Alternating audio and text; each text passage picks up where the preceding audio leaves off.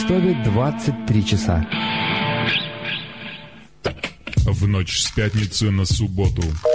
Мы должны прекратить наши э, отношения. Я говорю, а почему? Он говорит, а мне с тобой плохо. В эфире «Ночной разговор». У меня есть одна подружка. В последнее время мы как бы стали с ней меньше общаться, не потому что я такая плохая, а потому что она эгоистка. Все то, что не услышишь днем, все то, что можно сказать ночью в прямом эфире. Очень быстро влюбляться в девушек не стоит. Из-за этого потом возникает очень много проблем. Всю ночь с вами врач-психотерапевт Анна Панкова. Добрый, Добрый вечер. Добрый вечер. Добрый вечер, дорогие ростовчане. Здравствуйте, наши постоянные слушатели, те, кто ждут эту программу, так же, как жду ее я. И здравствуйте те, кто сегодня, может быть, впервые будет крутить ручку приемником и вместо привычной музыки услышать человеческий голос и рассказ о том, что можно быть грустно и одиноко, о том, что нет рядом человека, которому тебе так хочется сказать «Мне хорошо с тобой, я люблю тебя, ты моя радость». И если вам сегодня грустно и одиноко, оставайтесь с нами, слушайте и звоните, звоните и рассказывайте о том, что вас веселит или огорчает, радует или печалит. У нашей программы нет специально заданных тем. Все, что важно и интересно для вас, также и для нас. Все звонки идут сразу в прямой эфир. Помните об этом. Итак, здравствуйте, слушатели. Здравствуйте, Иван. Добрый вечер, Анна Анатольевна. Добрый вечер, радиослушатели. А, телефон прямого эфира в Ростове-на-Дону без наценок и без комиссии 8 903 406 73 76. И прямой городской номер также в Ростове-на-Дону без наценок и без комиссии 256 73 76. И вы можете слушать программу в интернете в режиме онлайн на сайте программы «Ночной разговор» э, в группе ВКонтакте «Ночной разговор» и группа ВКонтакте «Рок-радио Тихий Дон». И я жду вашего звонка.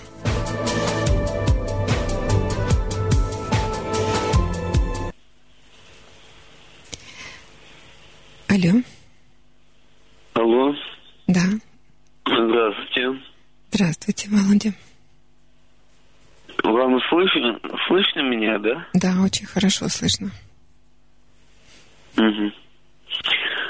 Я, Анна Анатольевна, хотел с вами только поделиться. Давайте. Вот, например, сегодня я дал одному майору, я не буду говорить, какой службы, Угу. Почитать две части своей рукописи, которые, которая писалась в прошлом году. Угу. Вместе с иллюстрациями, вместе с текстом, вместе с, с переплетом. Угу. И он сказал мне, что у него никогда не пропадет, Угу. что он положит сейф. Так же, как и я ему раньше давал читать. Хорошо. Мы восемь лет знакомы с ним. Угу. И у него никогда ничего не пропадало. Ну, на то он и майор. Да. Потом планирую дать почитать своему соседу. Мой сосед председатель дома. Угу.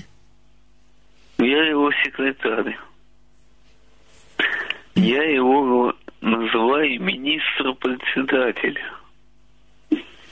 Вы ему льстите? Это я не лещу ему. Это я его шутки ради так, так называю. Ну что ж, я думаю, ему нравится такая шутка. Но он не возражает. Хорошо. Анна Анатольевна, вы когда-нибудь читали роман Виллера «М- «Махно»? Нет, не читала. Нет? Это я на этой неделе взял в библиотеке в публичные э, почитать. Говорят, Веллер настроен против русских, Не знаю. что будто бы он сейчас на Украине. Что э, вот я вот читаю сейчас, он смакует пакости. Я раньше читал его роман «Бомж». Мгм. И там он э, сма- сма- смакует такие ненужные порой пошлые вещи, которым, которые трудно даже объяснить, рассказать. Потому что в прямом эфире об этом говорить никак нельзя. Мгм. Да. Вот. а. И когда я брал эту книгу в библиотеке, то мне сказали, я еще там в этой библиотеке брал э,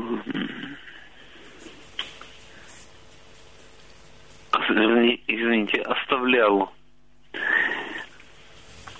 свою брошюру Мгм.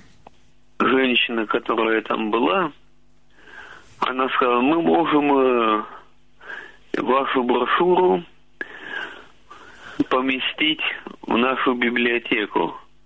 Мгм. Но, говорит, нужен какой-то инверта- инвертарный номер. Мгм. А у меня такого нету. Ну, у вас его не может быть, это у них э, есть инвентарные номера всех книг, которые у них числятся. Она может сама присвоить им вашей книге этот номер. Ну, Время покажет. Я ей оставил почитать. Вы слышите меня? Да, да. Ну что, я думаю, это почетно для вас, Володя. Ну, меня радует то, что мои произведения в немецком городе Лейпциге, Хранятся. где жу- живут мои родственники, Мгм. и в клубе «Собеседник» тоже. Мгм. Там тоже лежат мои произведения. И их уже третий человек как взял. Поздравляю. Что? Поздравляю вас. А У вас есть читатели. Есть. Печатать э, на компьютере я стал лучше. Но меня никто не учит, как его включать, как выключать. И не учит, как на бумагу переводить. Ну, попросите маму. Это бесполезно. Это бесполезно, это очень сложно. Ну, попросите вашего соседа, ко- который наверняка это умеет. Попрошу.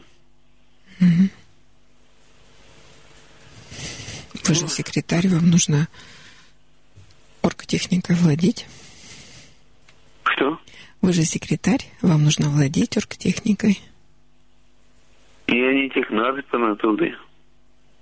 Ну, что делать, Володя? Положение обязывает. Вы же хотите помогать и быть секретарем. Да. Значит, нужно учиться. Буду учиться, я не бросаю. Хорошо. Буду учиться дальше. Хотя это и тяжело, но придется. Хорошо. Еще хотел сказать, что не бросают дело москвичи. Какое дело? Зараживать парк забором, как я уже вам говорил, собирается. Мгм. И вроде бы там, как мне рассказывали, и ворота, и ворота будут ставить, и аттракционы делать. Уже плиткой выложили дорожку, одну, другую, третью. И настораживает то, что потом туда не войти. Ставят ворота, все огородят. Обещали даже не только изгородь поставить, но сломать половину парка и будто бы какой-то дом строить на территории этого парка. А это было единственное место, где можно было погулять спокойно. А если забор поставить, да еще деревья повыламывают, то уже никуда не пойдешь. Лишь-то городили. Да, Володя. Это И мне сказали, что это все закупает Москва. Ну, не знаю тут. Не знаю, такой у меня нет информации. Но это грустно. Это, ну, это плохо. И грустно. Вот с этим я и хотел вам поди- с вами поделиться. Хорошо, Володя, поделились. Да. Я сегодня долго отдыхал, я буду вас слушать до конца. Как всегда, как я говорил, до конца. Хорошо. Ну, до свидания. До свидания. Всего доброго. Это был звонок нашего постоянного слушателя Владимира, который как, как талисману программы, но она для него очень важна. Ну, и мы как-то привыкли. А,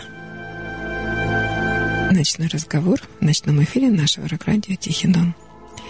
Я жду вашего звонка по телефону 8 903 406 73 76 мобильный и городской 2 56 73 76. Звоните.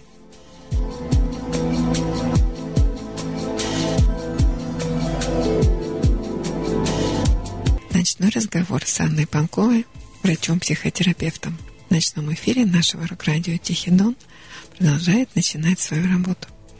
И я жду вашего звонка по телефону 8 903 406 73 76 мобильный и городской в Ростове-на-Дону 256 73 76. И пока я жду вашего звонка, а, поделюсь такой приятной для меня новостью. Знаете, как у меня меч- мечта сбылась, но наполовину. Я уже рассказывала в программе, что мне а, для такого, для общего развития, вообще для, для развития, для здоровья я очень хотела петь. И я ст- столкнулась с тем, что куда петь, даже говорить не хватает голоса. Но тем не менее. А, Я ездила на семинар, певческий семинар Ярослава Краснова, Краснодар. Это было в прошлом году, в декабре, по-моему. Я давно о нем слышала, об этом преподавателе. Однажды, когда я ездила в Калмыкию с Галиной, которая организовала поездку, и там наши палатки стояли в степи у священного тополя. И вдруг я услышала, как вечером Галя пела. Она пела вот то, как я всегда хотела, русскую песню. Птичка-невеличка. И так мне понравилось, и я говорю, Галя, где же ты так научилась петь эти песни? И она мне рассказала о Ярославе Краснове, о том, что он препод- преподает, ведет эти певческие семинары. И очень я хотела пойти, но в Ростове группа не собралась, к моему большому огорчению. Зато она собралась в Краснодаре. И поехала я в Краснодар. Мне очень понравилось. А основная идея, ну, да, семинар называется «Пение и гудение». О том, что ну, во многих восточных, да, во всех, во всех восточных культурах есть такое понятие гимнастики. Дыхательной гимнастики, оздоровительной гимнастики. Ну, например, цигун. Это же гимнастика, да, это то, что нужно для здоровья, для души, для тела и души. А оказывается, что в русской культуре такой гимнастикой является пение. И в русской традиции люди пели не для зрителей, не для кого-то, они пели для себя. Потому что пение, оно, ну, может быть, звучит грубо, как бы прокачивает энергетику организма человека. Хоровое пение, оно усиливает, умножает силу, энергию. И это очень благотворно. Но традиция эта, к сожалению, утрачена, и сейчас пение это для людей на публику. Хотя э, на Руси пели люди для себя. Это был их процесс, это была их, их радость и их здоровье. А трудность еще в том, что когда стали собирать русские песни, то в основном записывали их Э, у старых людей. А люди старые, они, ну, такие уже, причем вот там есть те, кто уже много лет не поют, но вот пришли пионеры или студенты, давайте запишем. Ну вот и старушки пели. Поэтому а студенты, они перенимали вот этот такой стиль пения, такой старческий, малоэнергичный, ненаполненный. И это такая прям плохая традиция была. И вот Ярослав Краснов, ну, он сам человек такой молодой. И он э, закончил консерваторию как раз по классу народного пения. И он сам поет, и он учит, как петь и как, как гудеть. Гудение — это такая вот настройка. Мне очень понравился этот семинар. Два дня были волшебны. И тут все-таки семинар я узнаю, что он будет, и будет он в Ростове, но будет он в то время следующее а, воскресенье, когда я уезжаю из Ростова. Меня не будет. Конечно, к ночному разговору 16 февраля я вернусь. Но семинар-то будет 10 и 11 февраля в Ростове. Меня не будет.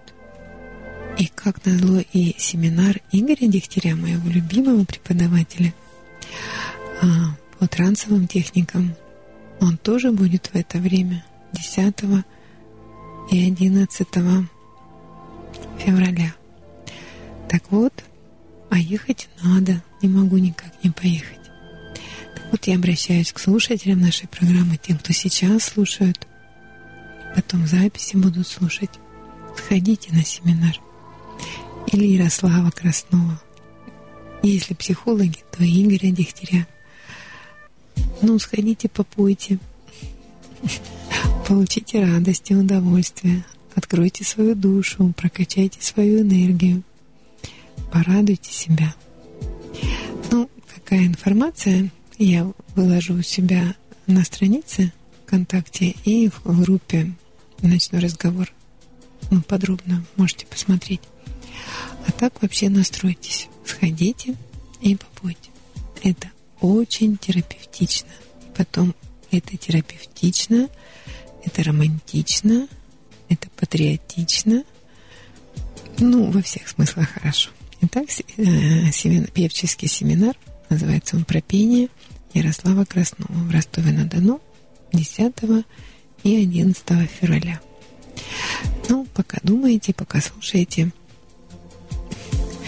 а, звоните программу «Ночной разговор» по телефону 8 903 406 73 76 и 256 73 76. Звоните.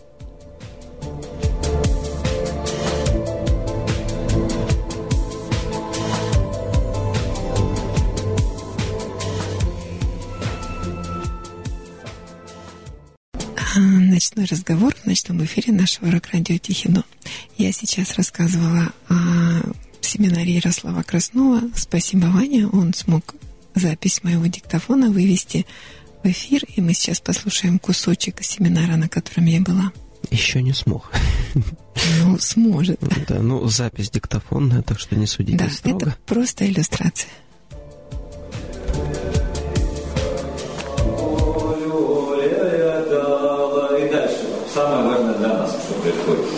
Мы делаем первую платформочку. По полю. Смотрим, насколько мы устойчиво себя чувствуем. Вторая платформа. По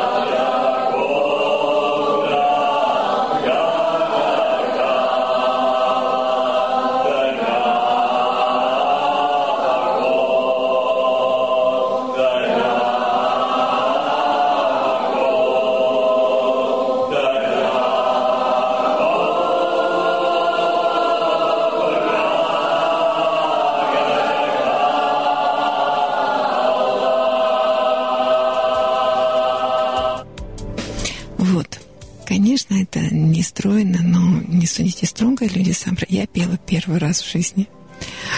И это, ну, такая первая попытка. И не стройно, и не складно, но как душевно. Ну да, чего только у нас в эфире не было. И вот теперь Анна Анатольевна, если вы ее услышали, а сколько там человек было? Ну, 20 человек было. Угу. Вот если вы Анну Анатольевну услышали из 20, то можете отписаться, как это, ставьте лайк. Да. Ну, я же вообще раньше думала, что я не, у меня голос тихий. Я вообще думала, что я не могу петь. И мне очень хотелось вот именно как-то вот открыть, открыть этот голос. А там вот, если вы слышали, Ваня, я прям вот громко-громко пел. Нет, не слышал. Качество особо... А, ну, вот все такие мероприятия, они а, живьем, они так э, захватывают, э, завораживают. Конечно, запись, какая бы она качественная ни была, но...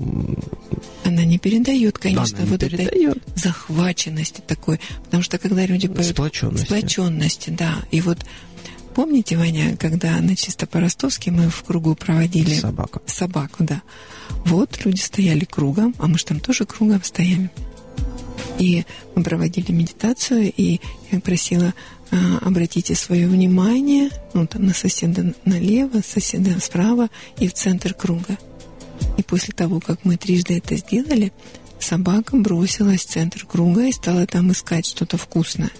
То есть внимание людей было направлено в одну точку, и там образовалось нечто, сгусток. Да, и собака э, усиленно принялась копать. Да. А поскольку это была э, энергия, внимание это энергия, это была информация, ну мы же по-доброму, мы там все добрые хорошие люди собрались, и мы делали доброе хорошее дело, это была позитивная информация. А если бы мы, ну там, все хором как бы думали что-то плохое, ну, я думаю, вряд ли бы она туда Ну, восприняла. Может что быть, гавкать стала. Ну да, вот как, да, как коты бывают, что на что-то бросаются такое там негативное. Так вот, и вот этот феномен хоровода, когда люди в кругу, и их энергия объединена, их внимание объединено, это вообще страшная сила. Я потом, знаете, прям как на крыльях летела, я почувствовала себя, я пошла не, не энергичная, вы же знаете. А тут я прям вот зарядилась. Так что я горячо рекомендую, пожалуйста. Дайте себе такое удовольствие. Вам, Ваня, спасибо за предоставленную возможность техническую. А, Вот еще одна из технических возможностей. Вопрос. А, Анна Анатольевна, не планируете дублировать эфиры стримами на Ютубе? Ну, в переводе на русский это точно такой же онлайн, только на Ютубе. Там кипит жизнь, всегда будет аудитория, а сейчас слушателей мало. Слушателей не так мало. Абонент 837. Восемь, м- мало звон- звони- звонящих мало. Так-то люди слушают, вот Да. почему-то не звонят. Но на Ютубе это как, чтобы прямо транслировалась на Ютуб программа имеется в Да, виду? да, да, там есть такая возможность э, трансляции в прямом эфире. Но с другой стороны, да, я согласен, что YouTube сейчас на высоте, а, но сразу свою точку зрения. А, Человек, э, ну, во-первых, видеотрансляция, думаю, она как бы, наверное, исключена, потому что, ну что, транслировать. Ну как что, Ваня? Вот у меня сегодня сапоги новые, красивые. Понятно, тогда есть что транслировать. Ну, вот. э, Человек точно так же у нас онлайн есть, и человек как может посмотреть это на Ютубе, точно так же это он может и в телефоне, и в приложении, и, в принципе, на любом гаджете. А можете брать идею, организовывать стрим на своем канале. Там Вы, такой- вы меня имеете в виду? Нет, я вот э, абоненту 837. И получать лайки. Подождите, организовывать, чтобы он сам вел? Нет, не сам вел, а просто на своем канале нас ретранслировал. ретранслировал? Да, пожалуйста. На своем канале на Ютубе. Да, Это возможно. да. Ну так пусть он это делает. Вот. Инициатива наказуема. Я согласна. Ну, так что, пожалуйста, на тему видеоряда, ну, вопрос на самом деле, потому что э, когда идет видеоряд, то непосредственно нужно общаться с э, зрителем. Да. Ну, как бы работать с камерой. А это же они тогда с Ютуба тоже могут звонить? Вот они смотрят в прямом эфире. Ну, по телефону, по обычным циферкам точно так же и позвонили. Они могут звонить также. Да. И я также... Ну, им- то есть это дополнительная возможность прослушивания. Ну почему нет? Почему нет? Пожалуйста. Я согласна. Э, Обычно, когда ну, нет картинки, Мгм, вернее, нет видеоряда, э, делают картинку, мгм, можно там ночной разговор, там Ростов-на-Дону, все написать мгм. и транслировать. Пожалуйста, Я думаю, что- получите золотую кнопку. я вот думаю, картинку сделать или трансляцию. Ну, то есть, если трансляция, это все, ты все время в эфире, Угу. И все смотрят. и все на тебя смотрят. Таинство разговора теряется. Да. Б не хотела, чтобы все время это было. Ну, как-то нет, тут же так все это камерно, вот так прям Да, загадочно, так вот прямо. Да. таин- Нет, я, конечно, не скрываюсь там ни от камеры, ни от видео, ничего.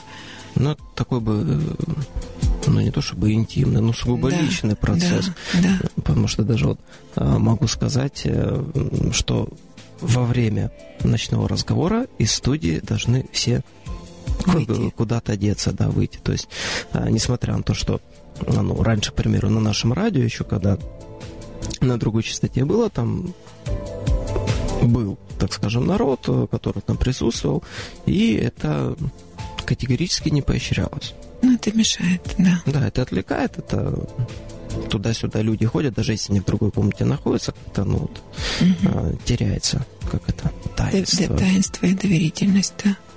А так, ну, действительно, когда я говорю с человеком, хотя нас там в эфире слушают, но есть такое ощущение, что мы с ним вдвоем, и никто не видит. И, и это, ну, так это доверительно. Мгм. Ну что ж, уважаемый абонент, 837, Ретранслировать не то. Вы сами должны вести эфир, читать чат там. И видеоряд очень важен. Попробуйте. О, нет. О, я видела это, эти чаты, вот это там ноутбук, и они там читают эти вопросы, и Мгм, тут да, же они, сыпятся, и нет, это не работает. Ну, это,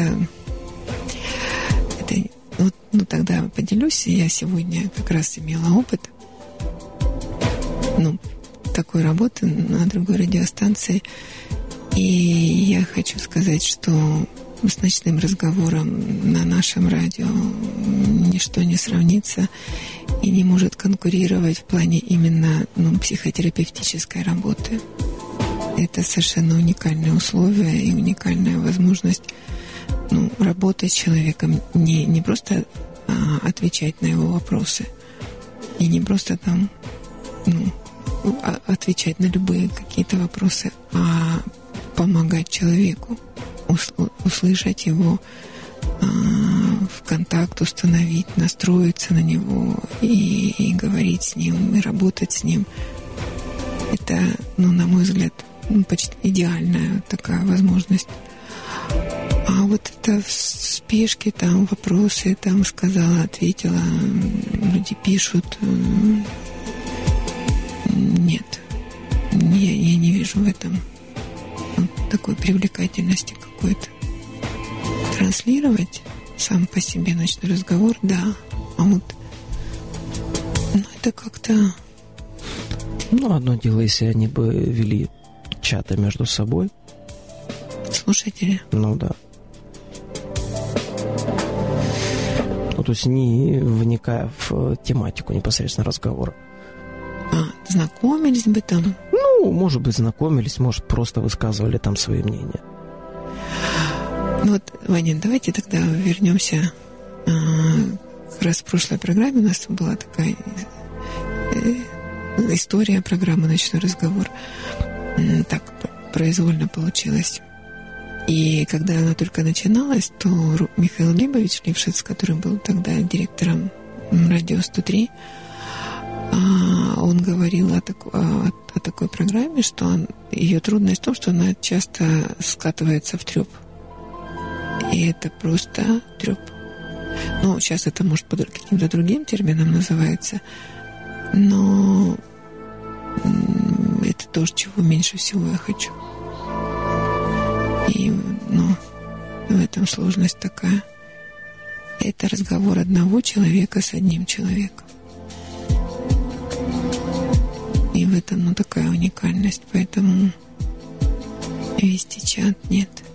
Их так много. Они- Пусть, пусть они будут.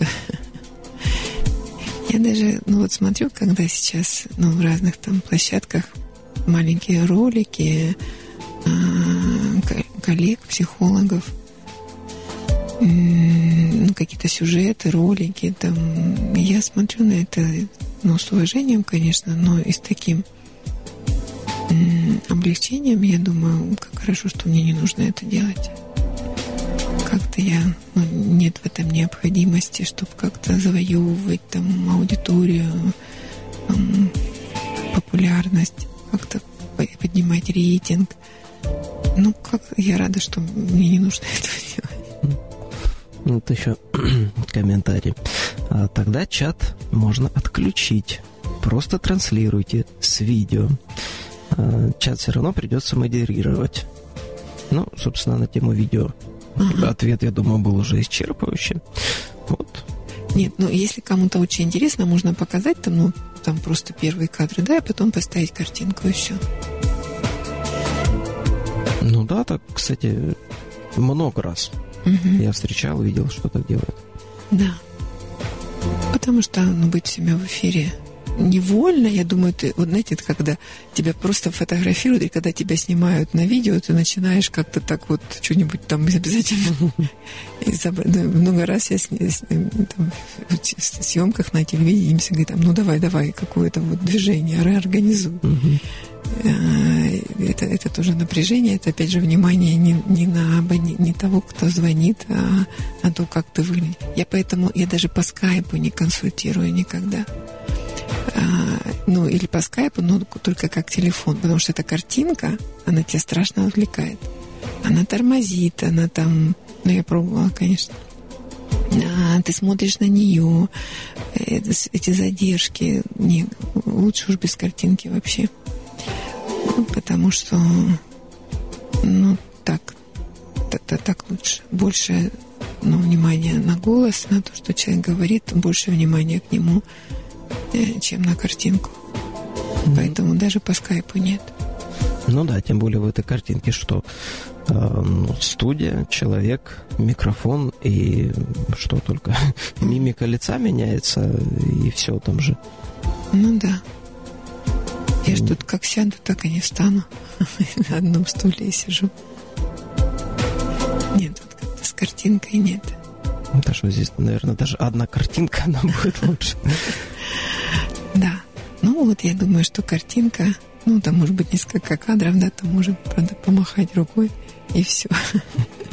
И, ну или нет, я не буду махать рукой, я могу просто улыбнуться. А так картинка. И тогда люди будут слушать.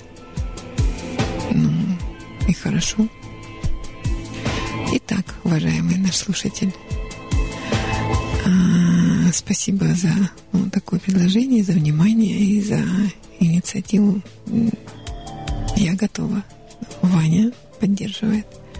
Поэтому вы можете написать или как-то созвониться, чтобы можно было обсудить. Да. Большое вам спасибо. Я думаю, можно ВКонтакт написать.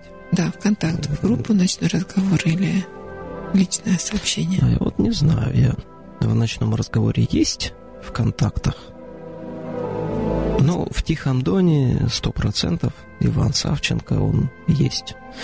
Можете написать. Да, пишите, будем обсуждать, будем помогать людям вместе. Да, так, вон нашу трансляцию берите и, как уже до этого говорил, транслируйте. Транслируйте.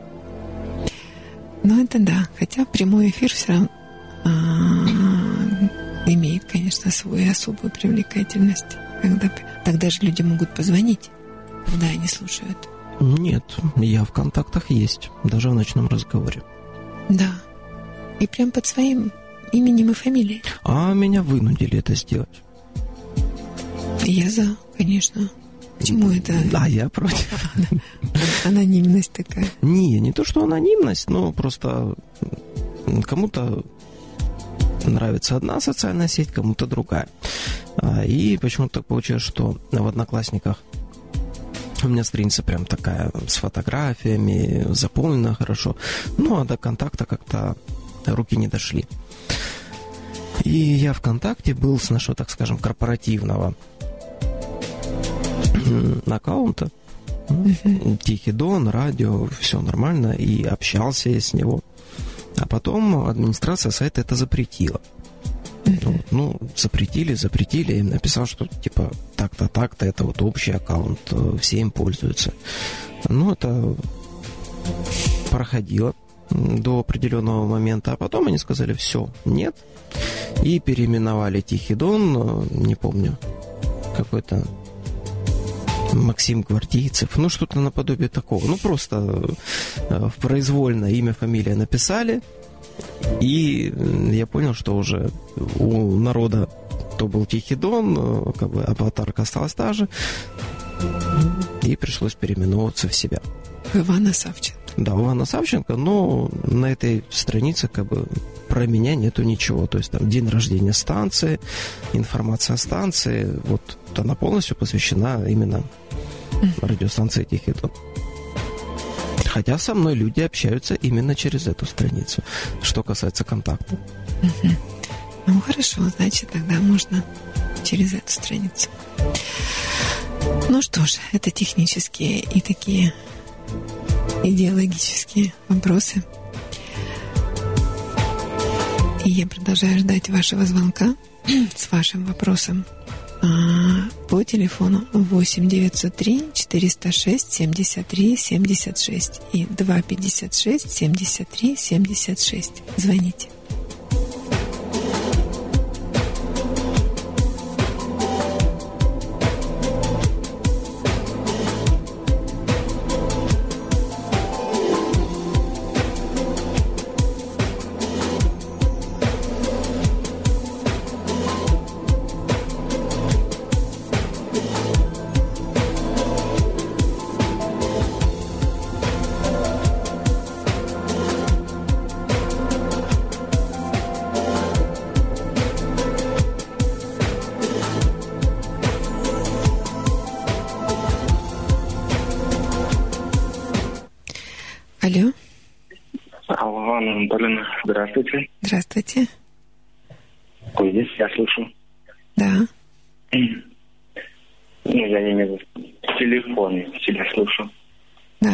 Хорошо тоже слышу.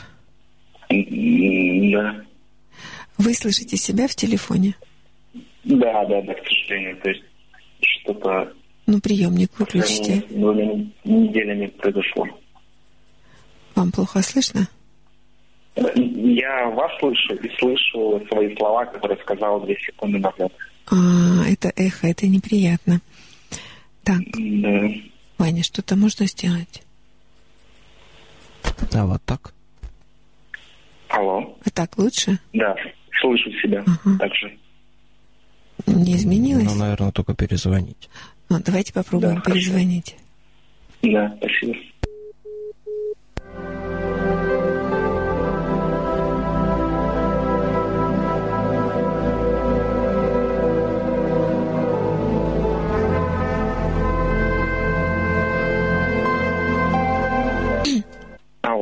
Да, как сейчас? О, идеально. Хорошо. Здравствуйте, Анна Анатольевна. Здравствуйте. Рада вас слышать. Э, Да, это я там с проектом счастья. Да. Вот. Вот. А первый вопрос. У вас получилось зайти? Пока нет. Ну, я, честно говоря, ну, от, отложила до выходных, А, хорошо. а да. потом пока не, см- не смотрела. Да, хорошо.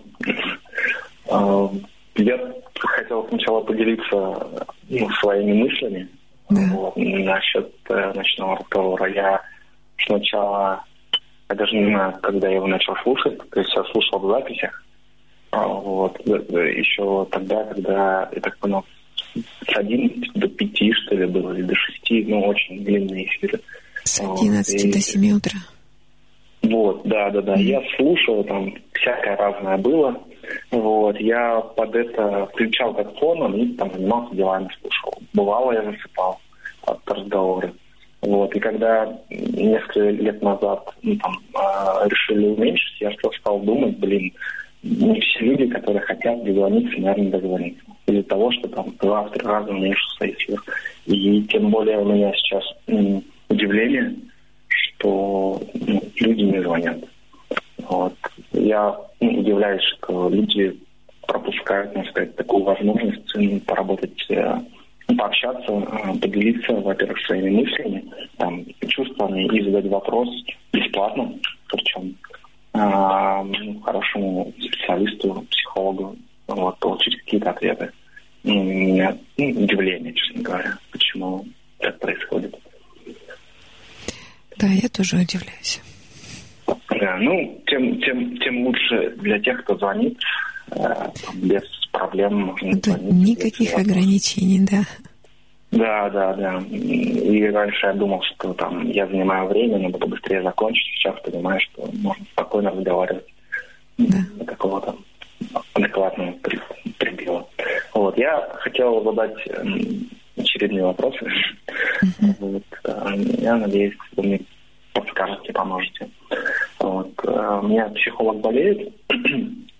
Вот. Я на прошлой неделе с ним а, дошли, докопались до того, что я не считаю себя хорошим человеком. Ну, такое как убеждение, да, какое-то подсознательное, что ну, я не, не- не считаю себя хорошим человеком, не, щ- не считаю себя хорошим, притом, ну, я задался вопросом, что значит хороший человек, да, почему, перед кем я хороший и так далее. Я сознательно, ну, вроде как понимаю, все, я начал из того, что делать, я начал м, хвалить себя. Вот, я стал делать какие-то поступки, ну, останавливать себя на, плох- на плохих, ну, относительно плохих поступках. Ну, там бумажка упала, вот, я возвращаюсь за ней, ну, там, я же хороший человек, поэтому я это сделаю. Вот, какие-то такие вещи я начал делать. Вот, но вот убеждение у меня все равно есть. И оно такое, как ну, подсознательное, что ли. То есть, когда я просто думаю, ну, все очевидно. Конечно, я хороший, я делаю там, ну, там, ну, какие-то сознательные вещи у меня как бы вроде как все, проблем нет. Когда это касается каких-то, ну, действительно каких-то вещей, которые, ну, там нужно, я даже не знаю, ну, вот, а, вот то, что я могу вспомнить, это когда я что-то смотрю, там я могу попробовать сделать, я как-то себя останавливаю, что, ну, вроде как мне не положено как-то, что есть А более можно достойные. п- пример? Вот пример. Ам, пример. Сложно с примерами. У меня прям в голове ничего нету. А, сейчас. Ну, вот так вот. Например, компания. Вот. Я вроде хочу общаться, мне интересно общение. Но когда я почему-то пытаюсь проанализировать, что будет дальше, я думаю о том, что вот, вот, вот, вот этот человек интересен мне. Он интересен, потому что ну, я могу понять, почему там какие-то истории интересно рассказывают. Вот. Я тут же начинаю думать, а что я могу предоставить ну, взамен, грубо говоря. Пытаюсь догадаться, что его во мне заинтересует. Что- Что-то такое. И я прихожу ко мнению, что да я и историю особо рассказать не могу, и то, что я знаю, это мало кому интересно, и более того, я плохо рассказываю то, что ну, как бы больше это внутри какие-то ощущения или там мысли, а когда их вываливаешь на слова, ну вот, то сложновато получается. И вот как-то это не совсем про, про- про- не, не считаю себя хорошим. Как-то я вот, допустим, сложно с примером. Прям. У меня вот есть это ощущение, а вот пример.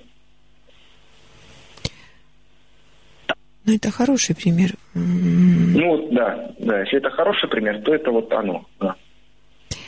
а, Я в компании, и я смотрю на человека, думаю, вот он интересно рассказывает, он мне интересен. Да, да. Он мне Он классный, да. Да, он мне интересен.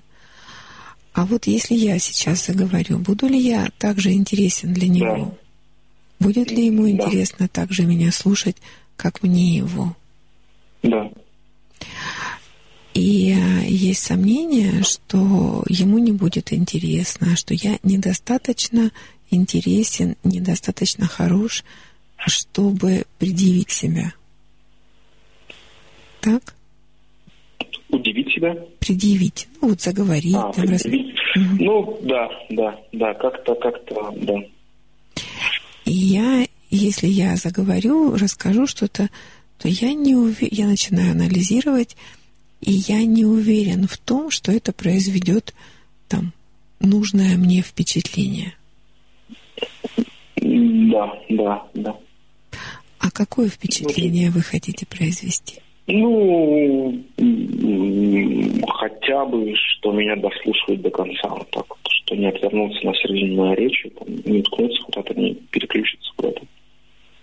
Мгм. Знаете, я вам хочу одну историю рассказать, пример. А, у нас в Ростове есть э, группа, называется Фогиду.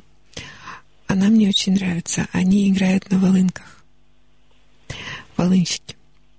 И руководитель этой группы, а, не могу, к сожалению, сходу вспомнить, как его зовут, но мне о нем рассказывала а, моя клиентка она э, говорила о том, что у нее, у ребенка, ну, такие особенности в поведении были. Она очень по этому поводу горевала, переживала, вообще там была очень, очень огорчена.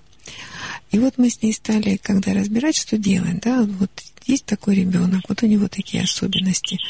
И я говорила с ней о принятии, о том, что этого ребенка, ее ребенка, его нужно принять. А она говорит, а как это возможно, если я сама вот вижу, как он отличается, ну, какие у него есть там особенности. Я же это вижу, я же не могу там обманывать себя и закрыть глаза.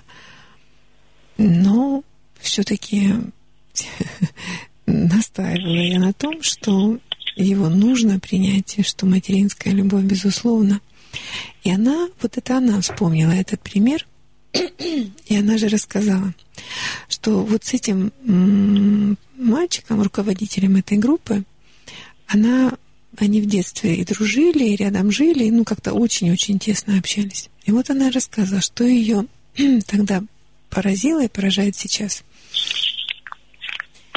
А, он играл на гитаре ну, совсем еще там маленький, когда дети вот и не играют, а бренчат просто как-то. И вот где-то там, когда собираются гости или там все, вот он вытаскивал гитару и играл. И единственная его слушательница это была его мама. И она так его слушала, так, ну, внимательно, и когда там люди там, им было и досадно, и они там, она говорит, ну, как-то и там отворачивались, ну, в общем, по-разному реагировали все. И, но она слушала. И она вот, и это помогло и поддержало его в том, чтобы он с этого пути не свернул. Он вот играл, играл там гитара, потом что-то, потом вот волынка. И сейчас он такой очень, а, очень востребованный музыкант. И, и группа это, ну, очень такая она популярная в Ростове. Люди приходят, ну, специально, чтобы ее послушать, если она где-то выступает. Так вот, вот этот момент а, принятия, а, он все-таки а, очень важен. То есть вы а, боитесь говорить что-то, потому что боитесь, что это человеку не будет очень интересно. И вы не получите, ну, гарантированно желаемого результата. Но если вот вы сами э, попробуете стать себе вот такой мамой, как мама этого музыканта, э, такой принимающей мамой, которой все важно и все интересно и все необыкновенно значимо, то, что касается а, ее ребенка. И если вы как сами себе мама, а, ну и папа, а, сами себя примете и будете а, говорить, ну, то, что вам хочется рассказывать, то, что вам хочется рассказать, так, как будто бы а, вы сами себя так слуш... ну, принимаете, да, вот то, что, а, то, что интересно вам. И если то, что вы хотите сказать, оно интересно вам, да, и вы это а, рассказываете, потому что это важно и интересно для вас. Ну, так как будто вы сами себя слушаете, да, как мама, принимающая, то тогда, ну, есть вероятность того, что это будет интересно кому-то еще. Ну, хотя бы тому же человеку, которому вы будете рассказывать. Опять же, если вы будете это делать, чтобы поделиться своим интересным, предъявить себя, а не произвести впечатление на него непременно и получить от него высокую оценку. Вот это совсем другая история. Делиться интересным или желание произвести впечатление – и получить высокую оценку. Чувствуете разницу? Да, да. Вам что ближе? Какой вариант? На самом деле там нету высокой оценки. Я так и сформулировал, что мне бы, чтобы меня дослушали, да, то есть какое-то минимальное, наверное, какое-то уважение. Вот, ну просто той компании, не знаю, ну, мне представляется, да, так часто бывает, в принципе. Но и, по-моему, я пробовал, но это не точно, а пробовать еще, что там, ну, там, грубо говоря, люди, ну, если им интересно, они прям отворачиваются посреди речи. Вот. Я, я, я так не умею, в принципе, но то есть все равно слушаю человека. Mm-hmm. Вот. Ну, там, ну, ну, это я. А есть другие люди. И вот ну, мне хотелось бы, чтобы хотя бы дослушали. Чтобы ну, именно, вот, именно, именно вот эти люди, чтобы они именно вас дослушали. Ну, это не обязательно даже эти, то есть это какой-то собирательный скорее образ, mm-hmm. что в принципе я как бы не уверен в том, что ну, вообще в другой компании какой-то я буду говорить, меня дослушают до конца. Вот. То есть там часто бывает, там, меня перебивают и начинают что-то еще рассказывать. И это какой-то такой ну, негативный опыт, наверное, что ли, который я вспоминаю, когда я только начинаю. Я вот начинаю анализировать через призму. Это вот интересно или нет. Я вспомнил еще пример, ну, который ближе mm-hmm. к нехорошим. А, мы докопали, что я за достижения себя не хвалю. Вот. А за несоответствие каким-то э, перфекционистским идеалам mm-hmm. я себя прям гноблю. Прям, ну, ну, прям, то есть, то есть не ценю достижения любые, неважно какого они размера. Mm-hmm. Вот. Но зато за любые проступки или там какие-то даже неадекватные там э, недостижения, которых, может быть, и не должно быть большинство из них, я прям полной отдачи, скажем так. Это вот, ну, пример как раз то, что ну, как-то я вот, да, то есть и ну, себя хорошим, да, видимо, не считаю, видимо, я как-то как-то вот, ну, мне видится картина, что я вот вот этими идеалами, которыми, которыми я если бы я был бы идеальным, вот тогда бы я бы посчитал себя хорошим. Я понимаю, что это ну, как бред, я понимаю, что надо принимать, я стараюсь это делать, но как-то тяжело получается. А как, а как вы стараетесь это делать? Как вы стараетесь принимать? А, ну вот я начал себя хвалить, там стал замечать, не делать какие-то несложные, добрые поступки, не делать э, плохие поступки. Вот, я перестал, ну, как начал стараться себя не критиковать за какие-то негативные вещи. Стал останавливать свой какой-то внутренний диалог, когда я начинаю себя, ну вот ты опять, да, там не доработал. Вот, то есть там, где вот включается вот, критик жесткий, не знаю, критика, можно его назвать, агрессор.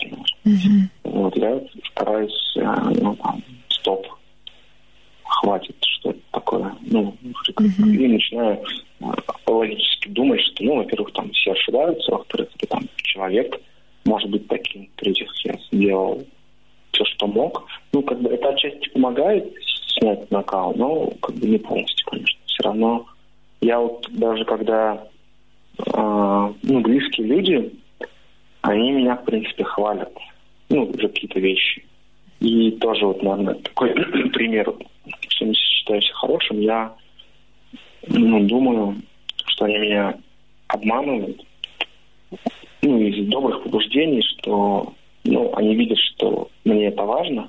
Mm-hmm и поэтому мне говорят прям то, что то, что мне надо. И я как-то вроде как не доверяю им, что ли. Ну, то есть, ну, да, это потому что близкие люди. Mm-hmm. Вот как-то как, как, как-то так. А, вот, то есть, ну, и это какое-то тоже ощущение такое, что ну вот есть я сознательный, который все это понимает, и есть я, ну не подсознательный, назовем его так, которого я не контролирую, который, ну, как бы автоматом включается, что ли. И ну, у меня нет напрямую возможности влиять на него, что ли. Вот. Ну, как-то вот какая-то немножко даже какая-то безысходность. То есть я, с одной стороны, понимаю, что вроде я правильно делаю, что вот это надо делать, я даже другим могу, ну, в теории советовать, понимаю. Вот. Сам знаю, что делать, но как бы вот этот, ну, не знаю, как подсознательная какая-то вещь, и вот она более сильная, она быстрее, что ли, включается, как она ну, то есть я ловлю себя за руку уже постфактум, через какое-то время. Ну, переломить вот эту тенденцию, я не знаю, даже получится или нет. Вот. вот смотрите, вы два рассказываете, смешиваете два понятия. Угу. А, я хвалю себя, да, угу. и, а, но при этом я мне трудно поверить то, что я хороший, я хвалю себя, я делаю хорошие дела, я хвалю себя за них, но все равно этого ощущения хорошести не возникает. А, как, а когда меня хвалят мои близкие, их похвалы, они не усваиваются. И вот здесь, смотрите, есть два момента.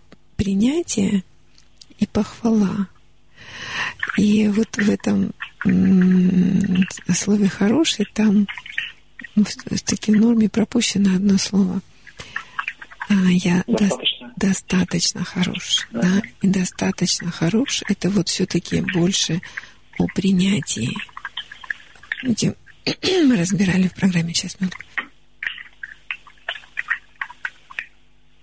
Я часто об этом говорю. Ой, сейчас, минуточку.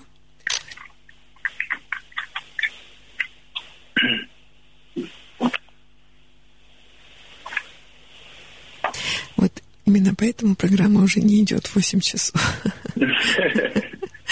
Так вот, э, человек, ребенок формируется в отношениях.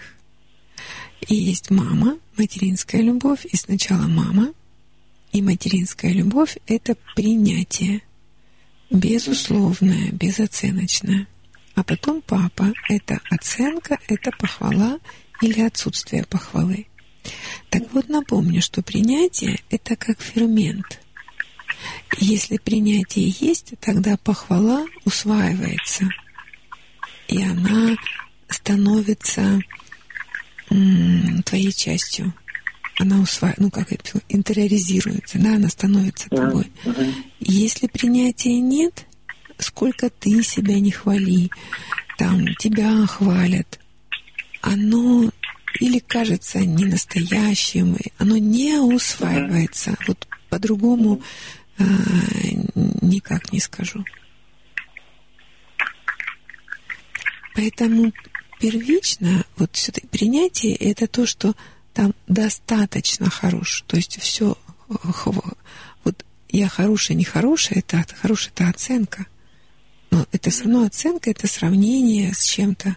Хороший, как это, какая таблетка самая хорошая, да, спрашивают. Для чего? Uh-huh. Да, для кого, для чего? То есть хорошее это все равно ну, сравнение с кем-то или с чем-то.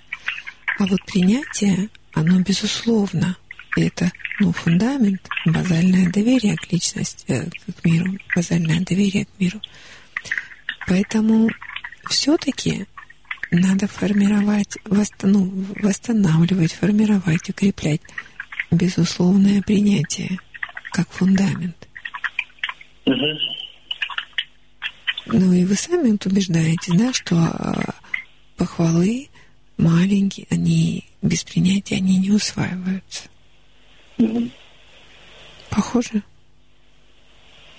Да, только есть э, сразу резонный вопрос, а что делать, какие ну, там, физические да, или там, не физические действия могу делать, чтобы ну, это улучшить. То есть я понимаю, да, головой, вот, но это ничего не меняет.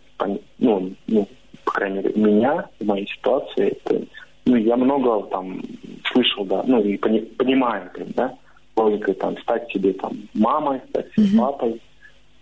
Но я вот об этом знаю, не знаю, несколько лет. И, может быть, года два пытаюсь как-то, но я так не знаю, как. да, Как? А как вы, что вы делаете, чтобы принять себя? Ну, я пытаюсь себе объяснить, что, ну, там, как-то логически, что там я единственный у самой себя.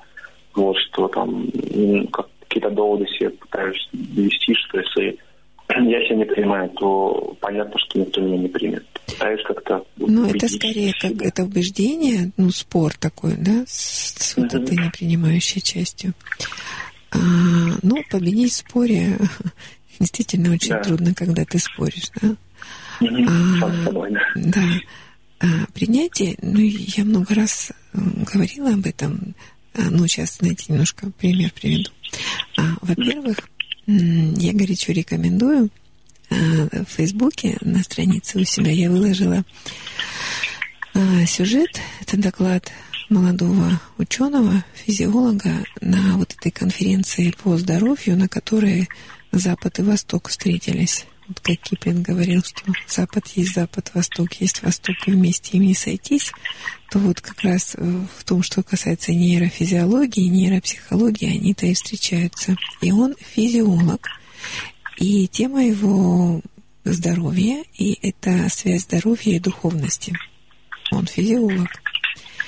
И вот я так не объясню хорошо, но вот он совершенно объясняет, э, что причина наших там, недомоганий, болезней – это напряжение. Напряжение постоянное. И он как раз-таки тоже говорит вот то, что вы сейчас, что так мы устроены, что мы сначала говорим, а через 250 миллисекунд только осознаем, что мы говорим. Мгм, да. Да, или мы делаем движение, да, и только, ну, как бы с задержкой мы это осознаем. Поэтому это неизбежно, да, и это, это нужно учитывать. И вот он а, в конце своего выступления просто бальзам на душу мне пролил, потому что, ну, я все время работаю с этим, и ко мне на прием пришла девушка, ну, такая агрессивная достаточно, и, и с, с таким злокачественным перфекционистом, перфекционизмом. Причем в силу того, что когда, ну, только начала, она там, э, как она сама одета, и она такой, ну, швея, она, ну, такой стилист. То есть, и когда я вначале, у меня такая была грешная мысль, у меня много людей, да, я вот там создаю, думаю, внести ее в свой э, перечень, там мне когда спрашивают, там, вот ты знаешь там хорошего маляра? Все, я знаю, у меня все есть. Я думаю, ну вот, чтобы ее рекомендовать, да. Ага. А, пот- потому что она, ну, до, до идеала, там, с вышивкой, там, и все вот доведено до совершенства. Она там 30 раз может распарывать, и, и но потом я поняла, что нет. Потому что она настолько стремится к совершенству и страдает от его отсутствия, что вместе с ней будут страдать те, кто и у нее заказывают. В общем, как-то я. Так вот, и она пришла на группу поскольку у нее трудность была в отношениях с людьми, а пришла на группу. И на группе, ну, это открытая терапевтическая группа, которую я веду, и там, конечно, в основном это мои клиенты. И я всегда говорю им, что а, отношения с терапевтом, да, они лечебны, но вы не живете среди психотерапевтов, вы живете среди обычных людей, а группа это как раз-таки обычные люди, с которыми надо налаживать отношения, и те навыки, которые вы обретаете в терапии, их нужно где-то реализовать. И вот. И она пришла на группу, и выясняется, что как-то там три человека предъявляли свои проблемы, и все трое, а, опять же, пришли к этому, к непринятию себя. Сама по себе идея принятия была для нее настолько вообще э, травматична и чужда, что когда она это увидела, она, она так обрадовалась и говорит, все, я поняла, здесь у вас на 7 бед один ответ. То есть это вот такое стандартное лечение, которое вот просто стандарт, да. И все, она, значит, сказала с этим, то есть не себя она там, в общем, свое принятие она отложила, потому что это, это не то. Это не то, что для меня, это, это, это для всех. А ей, ну, конечно, какое-то уникальное совершенно нужно было нечто, чего нет ни у кого. Ну, вот на этом мы расстались. Но вот этот а, автор, он в конце, он говорит то же самое, что принятие универсально, принятие. Не только я, да, и как-то ну, для меня это была поддержка. Пусть это звучит там как-то, не знаю, наивно, но это универсальный пример. А, это универсальное решение. Это то, чего не, это то, что рождает не принятие, а вот это напряжение. Но, кроме того, он еще очень хорошее там дыхательное упражнение такое объясняет. Так вот, как это делается практически, а как оно осуществляется? А, я рассказывала уже да, вот об этом принципе семиличности, как устроен человек, что у нас мысли рождают чувства. И чувства дают энергию, а энергия дает движение. А в первую очередь мимическая мускулатура, стены кровеносных сосудов, спазмы, любые боли, спазмы и вот это самое напряжение. Наши мысли рождают наше напряжение, которое причина всех наших там болезней.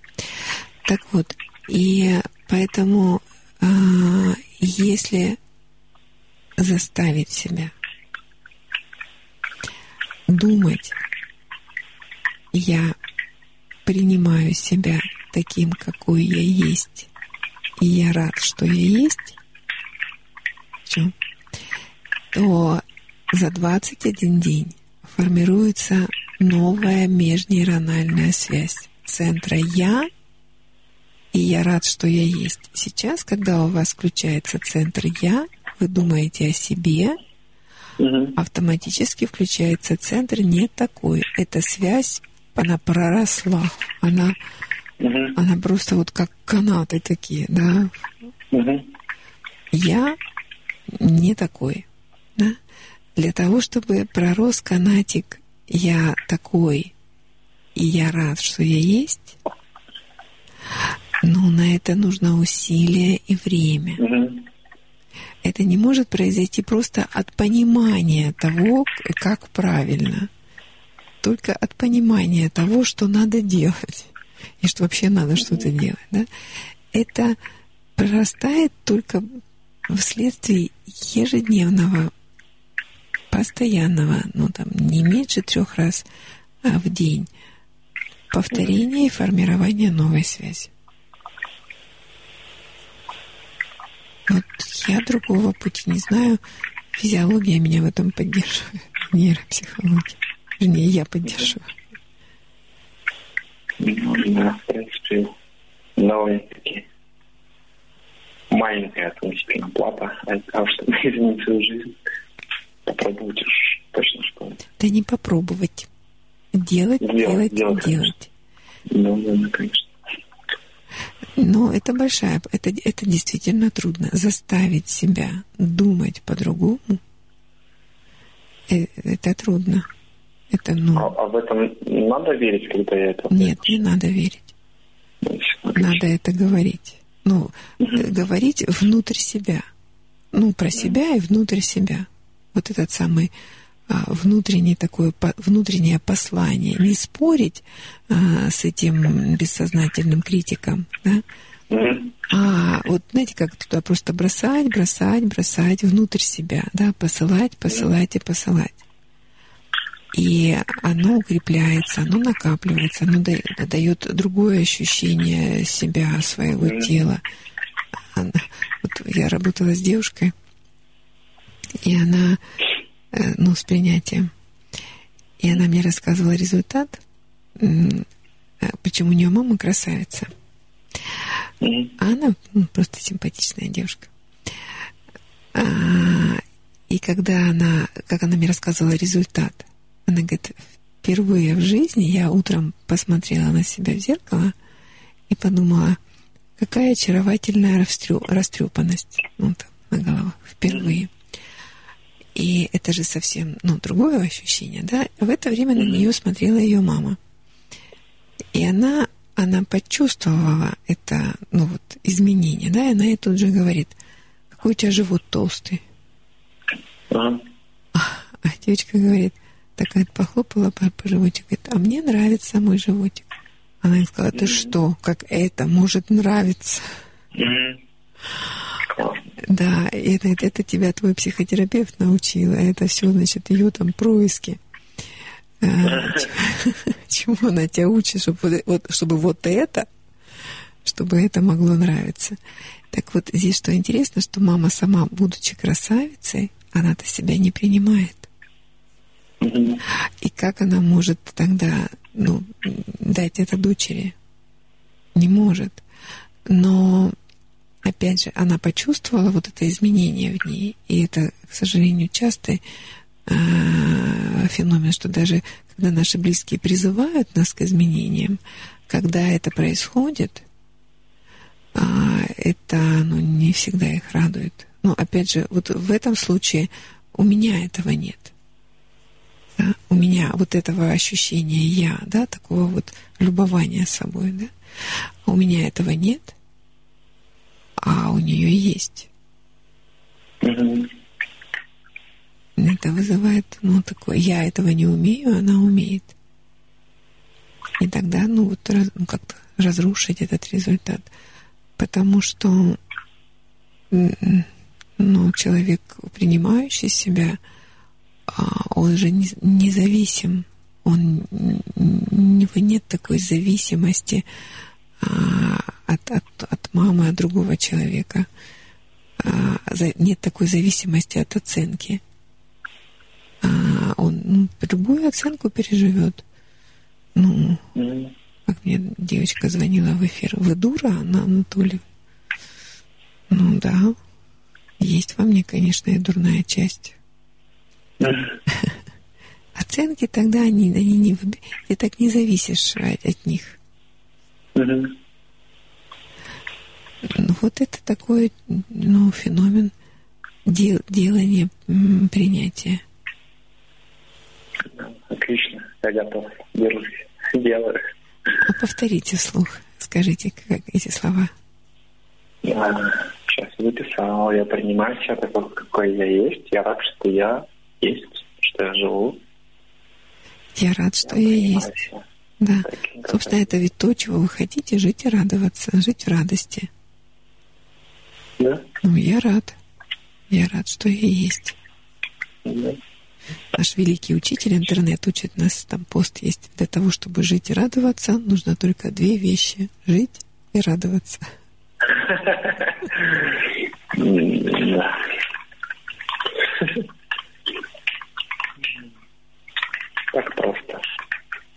Да, все хорошее просто. Да. Итак, у вас задание. У вас задание. Три раза в день. Утром проснулись, еще глаза закрыты, бессознательное доступно. И внутрь себя, в самую глубину своей глубины. Три раза. Я принимаю себя таким, какой я есть. Я рад, что я есть. И в обед, после еды. Ну и вечером, когда ложитесь спать. Закрываете глаза и принимаете, принимаете, принимаете. И оно постепенно прорастает, прорастает, прорастает. Может быть, даже если вам всю оставшуюся жизнь придется это делать, но это не такая уж большая цена за спокойствие, за да. душевное спокойствие. Это ж не таблетки горькие, которые печень разрушают. Ну, это слова, которые разрушают собственные какие-то оковы, что ли. Да. Скованность. Скованность. Скованность, да. Посмотрите этот сюжет вот все-таки. Да. Обязательно посмотрю. Надо мне его, как- я не могу его никак в, конта- в группу перетащить, в контакт. Вот у меня как-то Facebook отдельно, контакт отдельно. А. Ну, Я думаю, там не должны быть сложности. Давайте я попробую его. Ой, перетащите, слушайте. Ой, я буду вам очень Попробуем. благодарна. Вот в группу ночной разговор. Ага. Да, попробуем. сделать это. Да, у меня еще несколько вопросов. Большинство из них, я думаю, закроются, как только я сделаю эту практику. Днем нас соединим. Вот, а такой, хотел задать дискуссионный вопрос. Да. Вот. Ну, такой на психологии тоже связан. Сейчас, ну не сейчас, наверное, раньше э, было разные финансовые структуры, назовем это так, которые, ну, основной причина, почему не существует, была жадность людей, которые хотят получить легкие деньги. Ну, пример МММ, да, и вот сейчас э, есть э, на основе современных технологий очень ну, много подобных схем, которые многие считают, что пузырь, вот, многие считают, что нет. Ну, ну, это есть в нашем мире. И а, сознательно а, я понимаю, там многие понимают, что это ну, пирамида, пузырь, который обязательно схлопнется. Рано или поздно. Ну, это так, согласен. А, Но есть ряд людей, которые успевают заработать деньги вот на ну, даже в этой ситуации. Вот. Так или иначе. А, и вот у меня такой вопрос даже. Ну, я, я вот не отношусь к таким людям. А, вот. И я что задумался, а что отличает людей, которые не умудряются это сделать, от тех, кто не умудряется? Тут, э, ну, Я понимаю, понятно, да? Здорово. что их отличает. Вот, извините, я немножко все-таки исто- пример приведу, историю. А, С двумя семейными парами я работала. По закону парных случаев у меня, ну, как у многих врачей, все по два, все случаи по два сразу.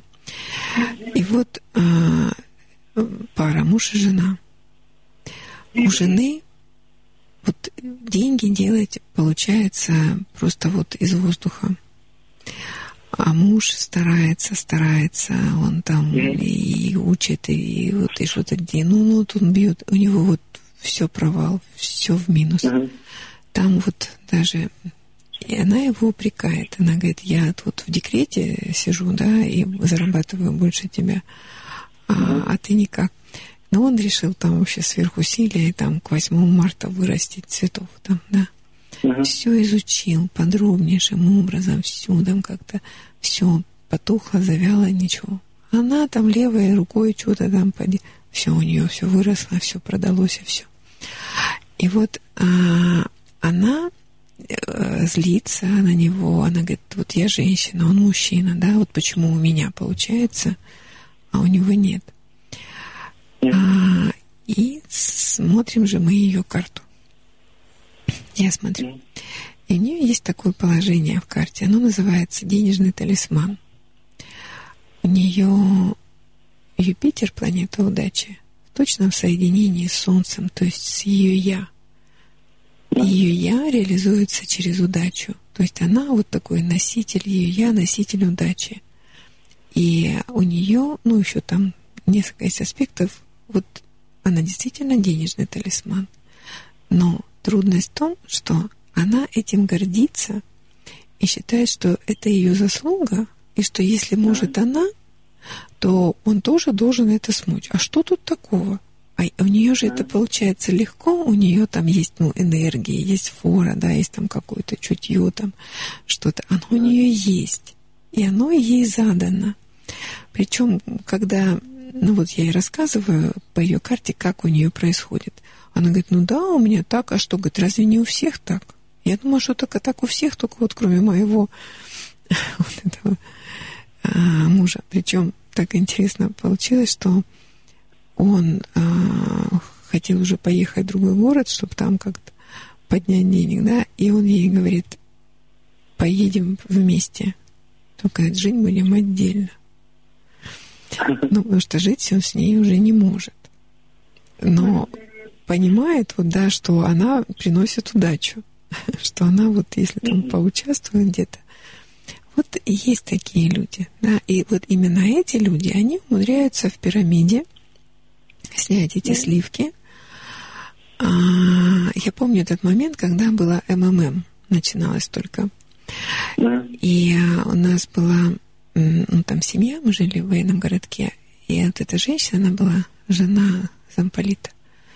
И она мне говорит, давай, вот смотри, вот я вот столько, там у меня вот, вот смотри, вот это, вот это. А я тогда, правда, астрологии не знала, но вот я чувствовала, что это теперь я знаю, что ко мне деньги приходят только через работу. Вот это, это не мой путь. Вот у меня так не заложено. Я это чувствовала как-то и говорила, нет. Она говорит, ну смотри, вот, вот реально, я, я получила. Я говорю, это ты получила. Она говорит, так нельзя жить, вот поэтому там ты там ты не имеешь, да, так, ну, надо всем стремиться и все. Но есть понятие, ну, у меня собственного алгоритма, что это не мой путь. И вот она получила, да, вот она такой. Я нет. На мне все закончится. Потому что это не работа. Потому что это удача, это случай. У меня удача, она вся в работе. А вот в таких, ну, в, день, в таких ситуациях нет. Она, причем вот тоже с одной женщиной работала, она также говорила, что вот у нее вот в этих денежных вопросах вот она как раз снимает эти сливки. И она сетовала, она говорит, ну у меня же вот тут все так получается. А в отношениях партнерских вообще минус. И она говорит, ну почему, если у меня получается здесь, вот так, легко и хорошо, почему не получается в отношениях?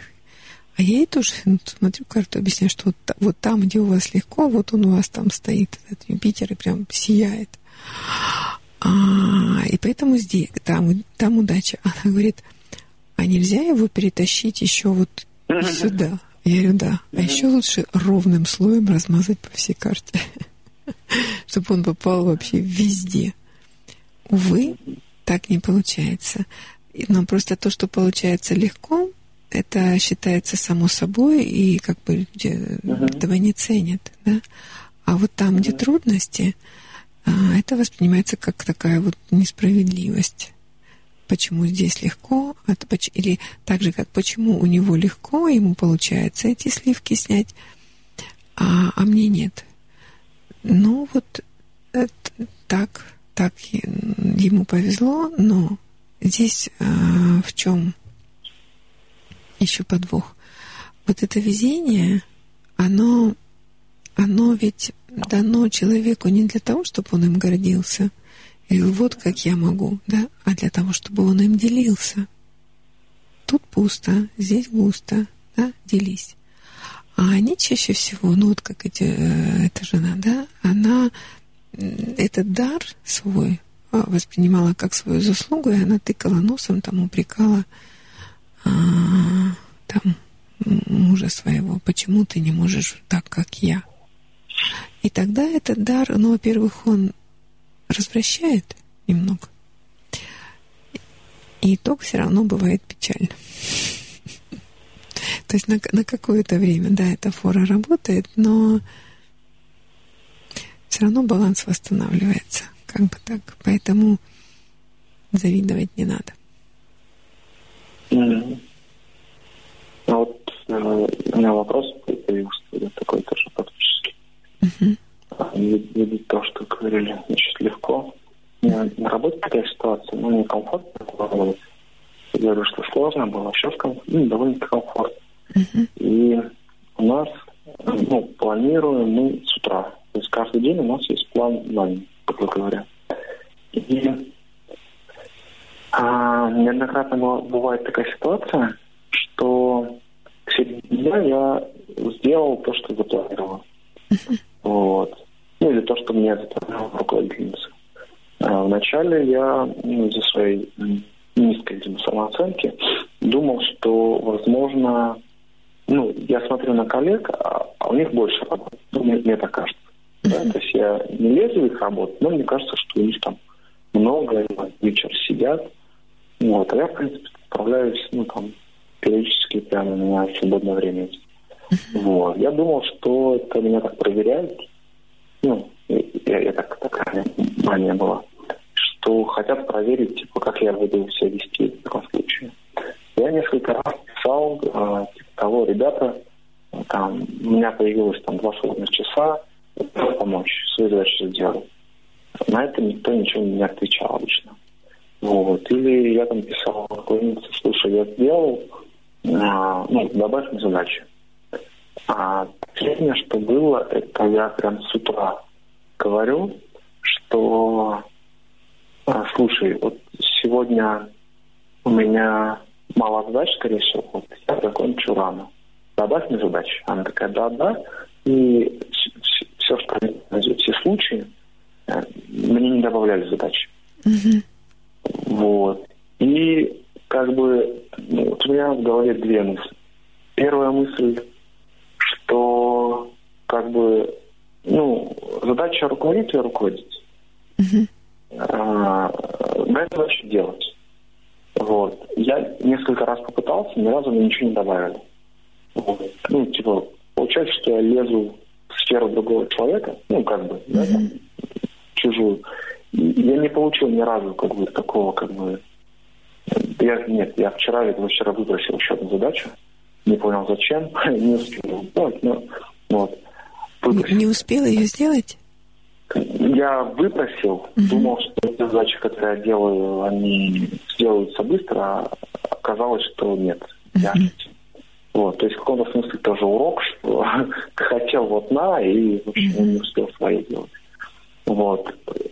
Вот с одной стороны, что у меня такая мысль, что надо просто принимать, как бы, ну, ну вот так ладно, я быстро работаю. Или, uh-huh. не знаю, я нравлюсь руководительницей, и она, или она меня недооценивает, может быть, вот так вот сформулировать. Она меня недооценивает, и, ну, думает, что много у меня времени. Ну, и, типа, живи с этим. Ну, радуйся, да. Если много время, почему не порадоваться? Uh-huh. Вот. Но с другой, с другой стороны, какая-то, вот, я не знаю, хорошесть какая-то, я не знаю, что, блин, ну это же нехорошо. Там все пашут, а почему, ну, ну как-то, как-то обидно в каком-то смысле, что все сидят там до 7 до 8, ну не все там, некоторые, а вот а я вот быстро так справляюсь, и какая-то, вот может быть как раз это, может быть как раз эта вещь, которая что может быть, вот. И, и я как бы, ну это же слишком легко, не может быть так просто быть. И какой-то, как будто требую сложности, что ли, да? чтобы я уже работался, mm-hmm. я устал. Может быть, что-то такое. Что вы подскажете в этой ситуации? Знаете, у Берна в книге его игры есть такая фраза, которая мне помогла в свое время. Он пишет, что у хорошо адаптированных к жизни людей результаты часто превосходят их ожидания. И вот мне как-то всегда работать было легко. И мне так же, как и вам, как-то вот неловко было там. Э, очень легко мне было э, учиться в институте, экзамен, экзамены сдавать. Вот легко, вот везло, невероятно. А, там я вопросы заказывала или вот хочу, чтобы мне попался такой вопрос. И он мне попадает. Там зеленку. Я заказала зеленку на фармакологии. Мне попалась зеленка. Ну, вот такое. А, так вот. И, ну, просто эта адаптированность, она, опять же, не во всех областях жизни, да. В какой-то части жизни ты можешь быть хорошо адаптирован. А, ну, вот у вас это получается работа. И поэтому у вас результат превосходит ваши ожидания. Ну, то есть вы делаете быстрее и там, ну, как-то легче, ну, чем вы сами ожидаете, чем, может быть, там, ну, ожидают другие. И, ну, это тоже можно и, и нужно принять. Вот в работе у вас так. Другое дело, что, во-первых, там не заноситься, да, и потом, ну, вы честно сказали, что вот есть такая возможность, да, что я могу помочь. И сказали руководителю, что можно больше. Ну, сказали один раз и угомонитесь. Мгм. Надо будет, вас попросят, да, там, Мгм. придет время, вас нагрузят, да, ну, когда-то, когда... И все равно же работа, она, ну, такая непрямая, да, могут быть авралы, могут быть там больше заказов, меньше, поэтому если там с каждым уменьшением сокращать сотрудников, ну, тоже туда-сюда не наберешься, да, потом... Мгм.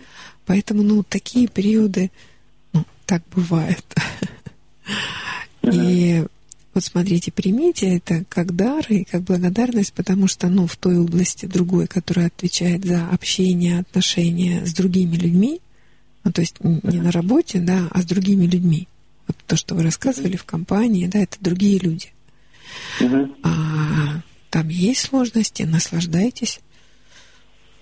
Там вам, вот слушайте, вам там работы, вот это по принятию себя, не початый край.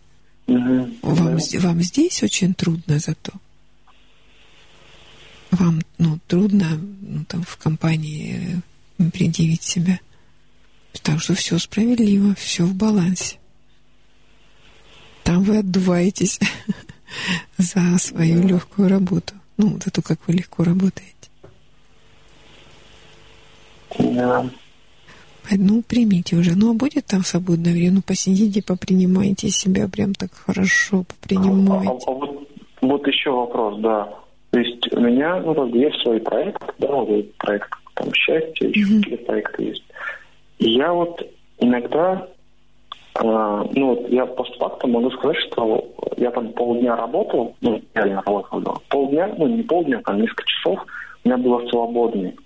Мгм. И, знаете, я как будто не могу делать что ли вот эти вот. У меня есть свободное время. А, Вот. Но я в это время мне неловко, что ли, как-то, что ли. Мне как-то, как будто я обманываю, что ли. Как-то вот, ну, это время работы. Я это время как-то вот, ну, в общем, не могу я вот, даже, да, я вот пытался там что-то практики какие-то делать. Мне как-то вот, не знаю, как-то.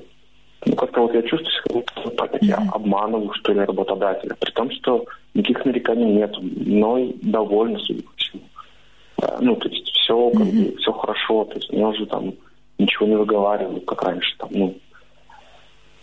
И при этом все равно есть какая-то такая вот... То ну, есть вы думаете, что если ваш руководитель увидит, что вы сделали свою работу, занимаетесь своим этим про- про- проектом счастья, что он вас поругает? А, да, ну, давайте я усугублю это тем, что это бывает тогда, когда ну, я удаленно могу работать. Мгм. И даже когда я дома один, когда я могу делать вид, да, что я не ну, работаю, Мгм. а, даже если у меня есть, ну, там, я уже придумал, да, там, чем себя прикрыть, если что. Ну, то есть никто никогда не узнает, что я вот сейчас не работаю. Мгм. Ну, ни- никто не- никогда не узнает, потому что я там, вот я вот это делаю. И никто не сможет это проверить. При этом у меня есть свободное время, то есть я сделал все. Мгм. При этом даже вот у меня вот эта мысль, что а, могут узнать, и вот, э, да, начальник будет э, недоволен тем, что я вот, ну, вот это меня даже как-то гнетет, что ли, мысль. Мгм. И и, и не работаю, потому что я дополнительно не хочу работать. Ну, как бы больше, чем... Ну, то есть, ну, может, я научился уже что-то. Ну, мне не дают и не дают, ладно, больше. Но и в то же время что-то на себя там вложить это время э, я тоже как-то не, могу. И вот меня это несколько удивляет. Ну, как-то тоже как-то. Может быть, это как раз с принятием непосредственно тоже связано, наверное. Но все равно это страх оценки, страх, что поругают. Ну, хоть вы и знаете, что не, не узнают, да, но Мгм. ребенку же внутреннему не объяснишь, да, то есть он боится, что его поругают, Мгм. что он там не нагружен, не загружен. Это страх, что поругают. М. Ну, давайте подумаем так. Вы ведь э, ну, когда будете делать свободное от работы время этот проект, счастье вы же его не для себя делаете, а для других людей. Это все равно работа. Да.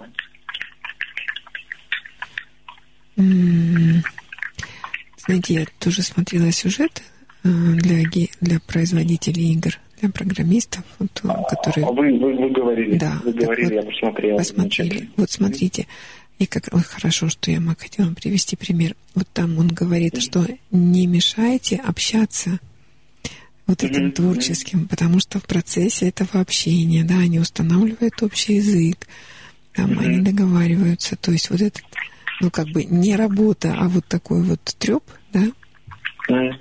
общение, а- оно плодотворно. Так вот, вы же тоже такой творческий, в общем-то, выпол- выполнитель. И когда вы, может быть, если ваш руководитель там такой же мудрый, да, и он понимает, э, что это тоже нужно э, для развития, для работы, что это, это, это плюс, а не минус. То, что вы там справляетесь быстро, а в остальное время вы, ну вы же все-таки не в крестике-нолике играете, да? а делаете ну, работу, только другую работу. Если бы он был, ну, как этот вот автор этого, эт- этой лекции, ну, он бы и понял, сказал, ну и хорошо, ну, вот Да. общается с другими людьми, площадку создает для рекламы, например. Да, классно. Спасибо. Спасибо вам. Хорошо. Буду делать, вернусь с результатом. Да. Да, недели. Хорошо. Спасибо вам за звонок. Спасибо. Всего доброго. Спокойной ночи. До свидания. Спокойной рабочей ночи. Да. До свидания. Спасибо за звонок. Ну, Мы продолжаем нашу программу «Ночной разговор» с Анной Панковой, врачом-психотерапевтом. В ночном эфире нашего рок-радио «Тихий Дон». И я жду вашего звонка по телефону 8 903 406 73 76 и городской в Ростове-на-Дону 256 73 76. Звоните.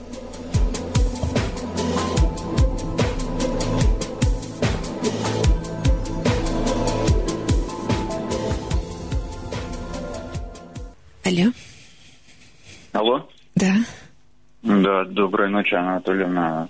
здравствуйте. А, Меня зовут Виталий. Я бы хотел э, э, вас, во-первых, поблагодарить вот, за вашу передачу. Вот когда-то давно э, ваши передачи мне очень помогли. Алло, Да-да, я с вами. да. Мгм.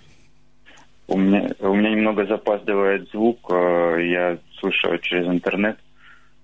Вот, А давайте вы поэтому- по телефону будете слушать. Да, да, я буду слушать по телефону. Вот. А, в общем, спасибо вам большое а, за эти передачи. Вот. Ну и сегодня хотел поза- с вами посоветоваться. А, в общем, у меня в последнее время у нас с супругой а, разлад в отношениях. Мгм. А сколько вам лет? 35, А ей? м, 34. М, Ровесники. А вы давно женаты? Да. да, уже 9 лет. А дети есть у вас? Да, 6 лет. Сын. Сын? А что такое? Вот, Что ну за разлад? Что это такое? Ну, э, стали меньше общаться друг с другом.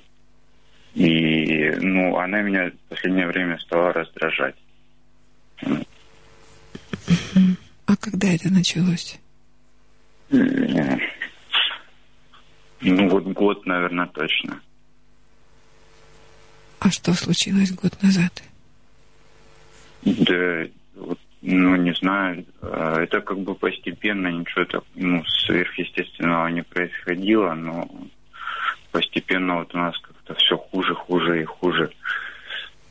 Вот, а в последнее время что-то вообще очень, ну, отношения стали просто прохладными. Мгм.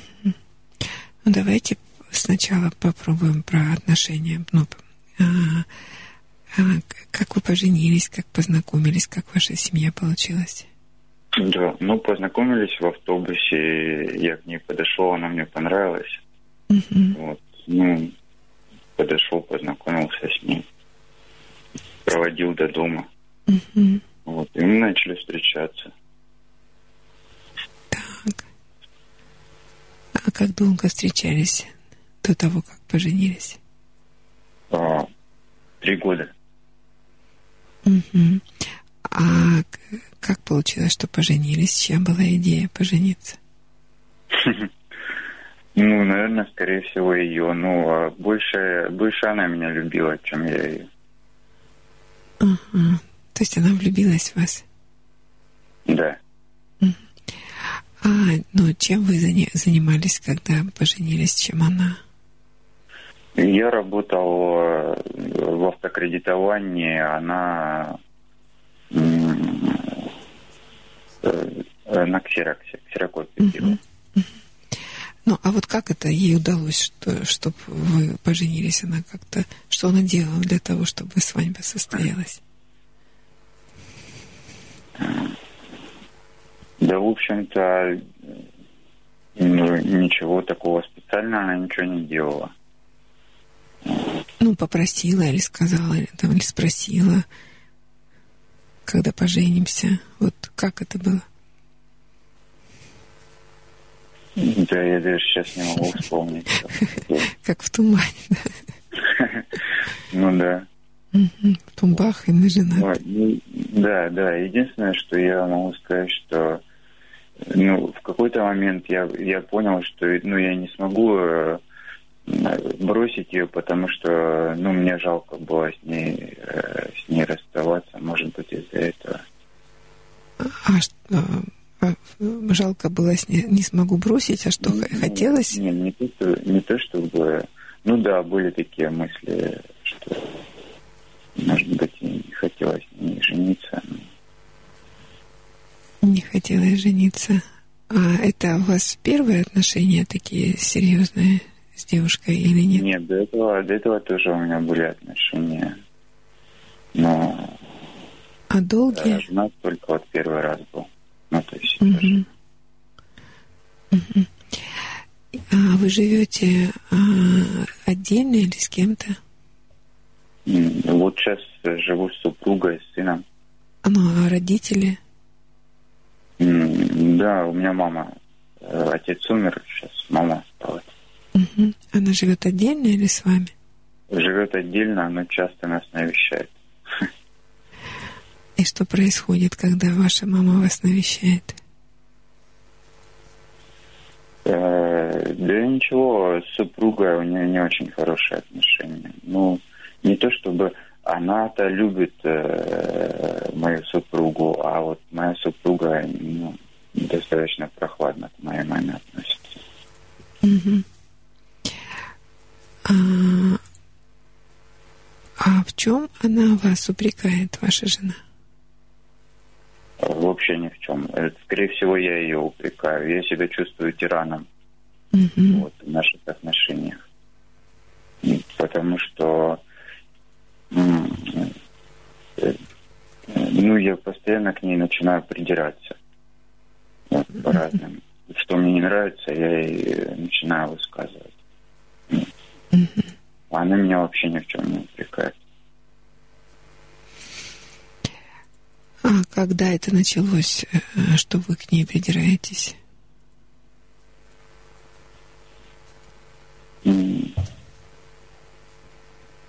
Ну, не знаю, когда, наверное, сыну было 3-4 года, наверное, ну, вот года два назад. Хм. Сначала по чуть-чуть, но сейчас уже вот э, ну, что-то не нравится, да, я ей сразу говорю, там, я хочу, чтобы было вот так вот. Она говорит, да, хорошо. Вот. Но через какое-то время мне опять что-то что мне не нравится. Вот. И, в общем-то, в целом я бы хотел, чтобы наша семья сохранилась. Вот. Угу. Но не знаю. А вот а, как вы себя определяете по характеру? Вот какой вы человек? Не по отношению с женой, а вообще вот по жизни. Какой вы человек? Какой у вас характер? Да, тихий, спокойный. Угу. Давайте немного поиграем. Я начну предложение, вы заканчиваете. Когда я был маленьким, моя мама часто говорила мне. Наверное, главное, чтобы ты был, ну, неважно там, какие у тебя будут оценки в школе, главное, чтобы ты был хорошим человеком. Угу, хорошим человеком. Когда я был маленьким, мой папа часто говорил мне. Не, не могу сказать, не знаю. Я, так, такого не было, чтобы он ну, постоянно говорил что-то одно и то же. Ну, как, как он называл вас?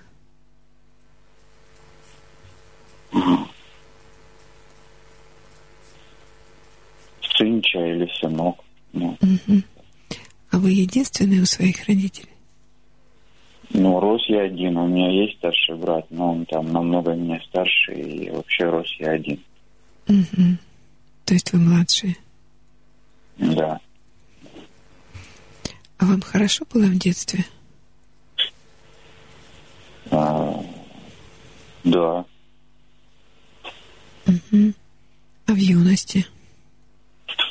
Ну, в юности, ну, в школе у меня были, можно сказать, проблемы.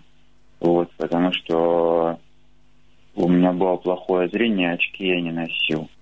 Вот, и, ну, у меня резко снизилась успеваемость после пятого класса. Вот. Ну, в связи с этим были еще проблемы. А почему очки вы не носили? Ну, потому что, потому что стеснялся. А еще чего вы стеснялись?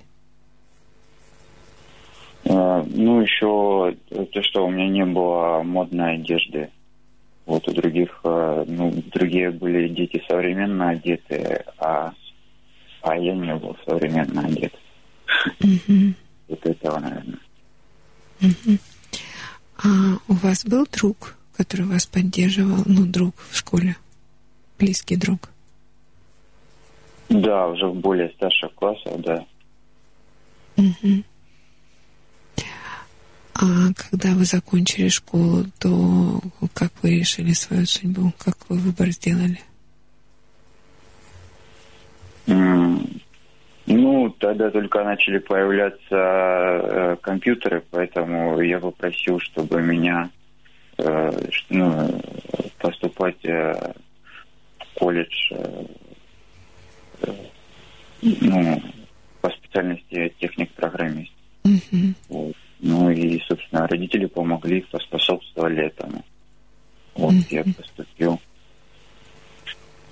А потом вы ра- работали по этой специальности? Да, ну и сейчас продолжаю, И сейчас. ну, в принципе, по схожей, да, специальности работать. И вам нравится? Ну, не очень, честно говоря.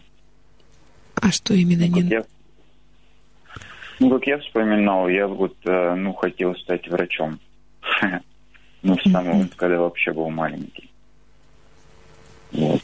Ну, А когда, у- когда у вас день рождения? 20 июля, Июля, это 82 года получается, да? да.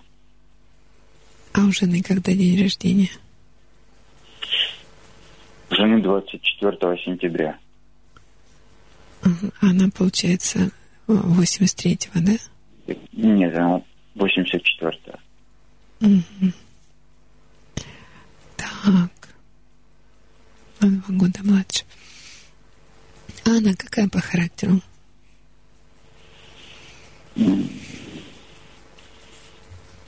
Но она спокойная, справедливая. Мгм. Ну, в общем, по характеру она меня устраивает. А что не устраивает? Не устраивает. Не устраивает. Ну, вот какие-то мелочи, которые у нас в нем происходят. И, ну, причем я понимаю, что это действительно мелочи, что это, ну, что можно и с этим жить и дальше.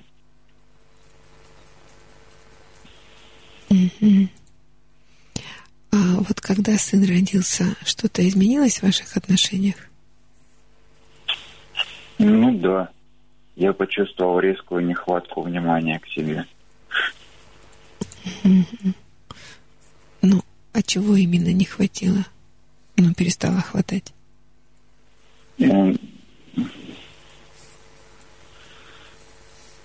Ну, она как-то перестала, перестала мной интересоваться вообще. Вот, э, вот это э, как сказать, э, недостаток э, внимания ко мне, к тому, что я говорю. Когда я говорю, она, допустим, может э, параллельно там читать смартфон м, или что-то делать параллельно. Вот, я что-то ей говорю, она, да, да, хорошо, угу. Вот, а сама что-то во время этого может э, разговаривать с сыном или что-нибудь такое. И это вас задевает. Ну да. Так, а, и так стало после рождения ребенка? В общем, да, ну, после рождения ребенка э, постепенно э, я вот все больше и больше стал ощущать нехватку внимания. Мгм. А вот ну, в близких, в интимных отношениях что-то изменилось у вас? Ну, ну да, в общем-то, у нас э, ну, не часто близкие отношения. Ну, иногда часто, иногда не часто. Бывают такие, бывают перерывы там месяц, допустим. А когда они бывают часто, это по чьей инициативе? По моей. Вот. Ну, бывает, э, бывает, что она, конечно, ну, чаще по моей. Ну, она, э, она не такая страстная, я больше, скажем так, темпераментный, чем она. Для нее, по-моему, это вообще ну, значения особого не имеет. Просто она чуть Вот бы Я менее. так предполагаю, что она, да, она бы могла вообще там, без этого обходиться. Ну, я так думаю. Мгм. Вот, а для меня это очень важно. Вот. И, ну, она еще после, после рождения ребен- ребенка поправилась. Вот. Но Я ее попросил, говорю, «М, ты можешь заняться собой там э, несколько раз мы начинали там тренироваться. Вот, э, ну, последнее, на чем мы остановились, это она записалась в спортзал. Вот она ходит в спортзал, ну, это делает она для меня. Я так думаю, если бы не я, она бы не ходила. Но я ее попросил, чтобы она записалась. Ну, она пошла, вы попросили, она сделала. Да, да. И вы ее за это поблагодарили? Нет. Ну, Восприняли как должное, и даже с критикой, что да, делает, но без удовольствия. Ну, нет, ну, вообще-то периодически я ей говорю, ну, я ее хвалю, говорю, «Ну, ты молодец, что ты вот у меня такая, и спортом занимаешься, и работаешь много. Мгм. Вот. Периодически я ее ну, хвалю за это. Вот знаете, как-то немного не складывается у меня а, картинка. Ну вот а, мужчины, люди, которые придираются к мелочам, а это действительно ну, обязательно условия а, существования, ну, чтобы люди могли жить вместе, это действительно здоровая психика и терпимость к бытовым мелочам. Так вот, как правило, люди эти, они изначально такие придирчивые, контролирующие, ну, направляющие, ограничивающие. А у вас получается, что вот вы как-то стали таким. И мне непонятно, ну, из-за чего. Или, может быть, вы, ну, и раньше были таким придирчивым, может быть. Ну, вот как вы сами Ну, может быть, и стал... Ну, я, во-первых, к себе стал более строго относиться. а, А раньше я, допустим, ну, у меня были пагубные привычки, постепенно я, ну, там от них отказался. А какие вот. привычки? Ну, я курил. Да. Иногда там пил пиво, там, ну, такое вот. Угу. Потом отказался от них. Потом игра, а, игромания я еще страдал. А, компьютерные игры играл долго. Тоже от этого отказался. Вот. Э, стал заниматься спортом. Ну, тем более у меня сын растет, мне нужно, чтобы и, ну, он, ну, чтобы он брал с меня пример. Вот, поэтому я хочу, чтобы она тоже выглядела ну, спортивно и красиво. Вот. Ну, потому что меня полные э, девушки не возбуждают. Вот она поправилась. Ну, соответственно, видимо, и требования у меня появились вот угу. после того, как я ну, за собой стал следить. Соответственно, наверное, и за ней тоже. Как вы точно сказали, я стал за ней следить. Да. То есть как будто, ну... Ну, ну по-другому. Если, ну... Я же считаю, что человек должен э, всю жизнь э, развиваться. Вот, если он остановится на каком-то э, этапе. Это вы так считаете, это для себя вы так считаете или для всех других людей тоже? Для, ну, для себя, наверное. Для себя. Я считаю, что я должен все время развиваться. Так? Да. Но поскольку развиваться трудно, ну, это же такие усилия, да, ограничения. И вот мне я развиваюсь, мне так трудно. И тут я смотрю на свою жену, а она может себе позволить не развиваться живет себе и живет. И это бесит. Так? Похоже? Ну, ну да, похоже. Но я не в том плане даже развиваться. Она-то развита, она даже умнее меня. Вот. Я ну, в физическом плане, что вот а, то, что она поправилась, понимаете? Понимаю. Я не хочу, не хочу ей изменять, но в то же время получается, что мне всю жизнь придется жить э, ну, с полной, с полной женой. Mm. Получается, что у вас есть жесткий стандарт, какой должна быть э, да. А как вы думаете, то, что у вас есть такой жесткий стандарт, что это говорит о вас?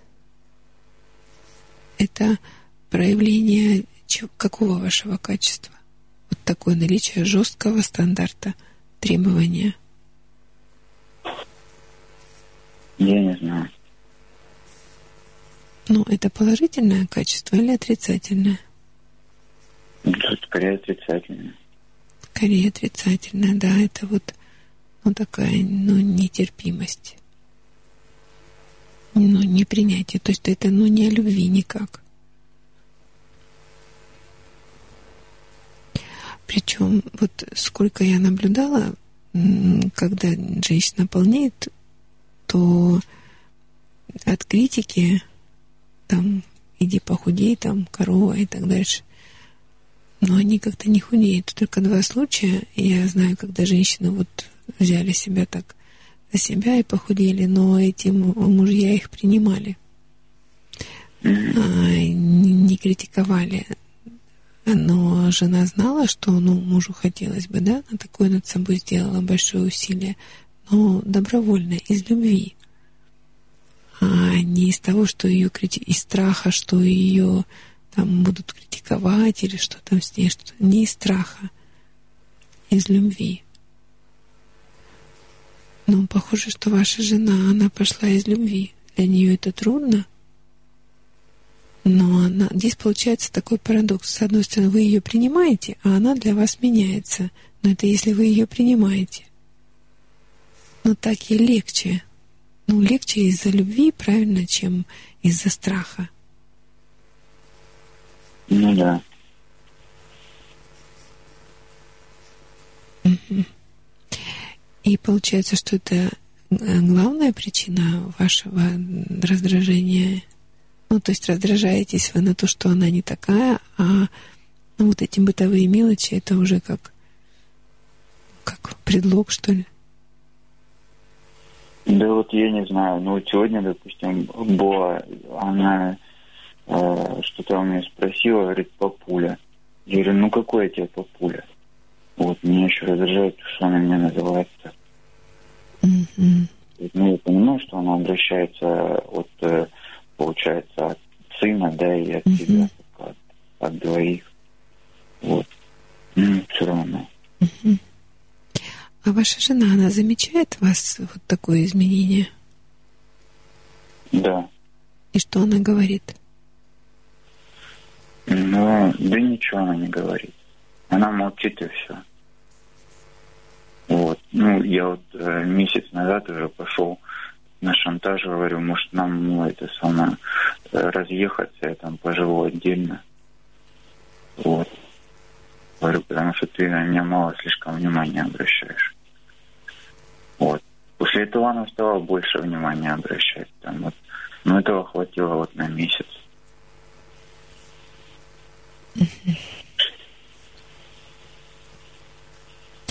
Мне кажется, вы очень требовательный, ну такой нетерпимый. И пока вы сами еще там далеко от совершенства отстояли, были более терпимы, когда сами отказались от вредных привычек, занялись собой, то стали более нетерпимы, гораздо более. То есть вы не можете дать своей жене вот эту роскошь такую, ну, принятие того, что вы ее принимаете. И поэтому вы ее все время как-то сейчас шлифуете, что ли. Mm. И, наверное, вам кажется, что вы делаете хорошее дело.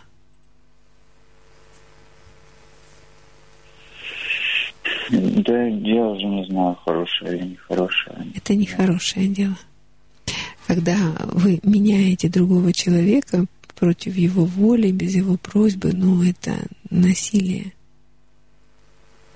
Психологическое насилие.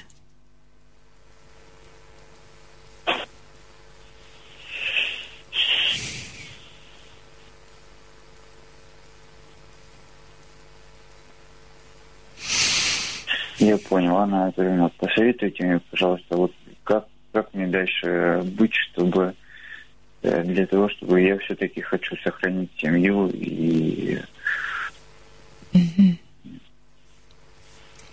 ну, как-то наладить супруга отношения. Вот так.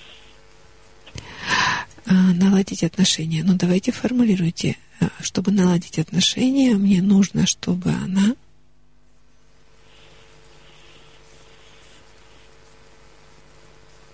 А,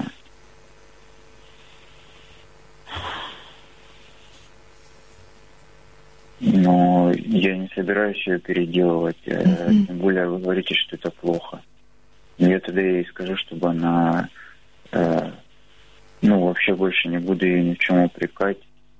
И скажу, чтобы она не ходила на этот фитнес, если она... Нет, не надо. Зачем? Она же это сделала из любви к вам, а тут вы теперь скажете, а мне не надо. Она сделала, и молодец, и важно, чтобы вы понимали, что она это делает из любви, и не придирались к тому, что она там кряхтит или ворчит там, ну или ну, что-то там, что ей это трудно. Нет, не надо. Но в любом случае это хорошо, полезно. Так вот, м, знаете, что вот э, то, что происходит в вашей семье, это, конечно, не исключение. Есть такой закон э, в семейной психологии. Он звучит так. В длительных отношениях люди неизбежно отдаляются друг от друга, если не предпринимать специальных усилий.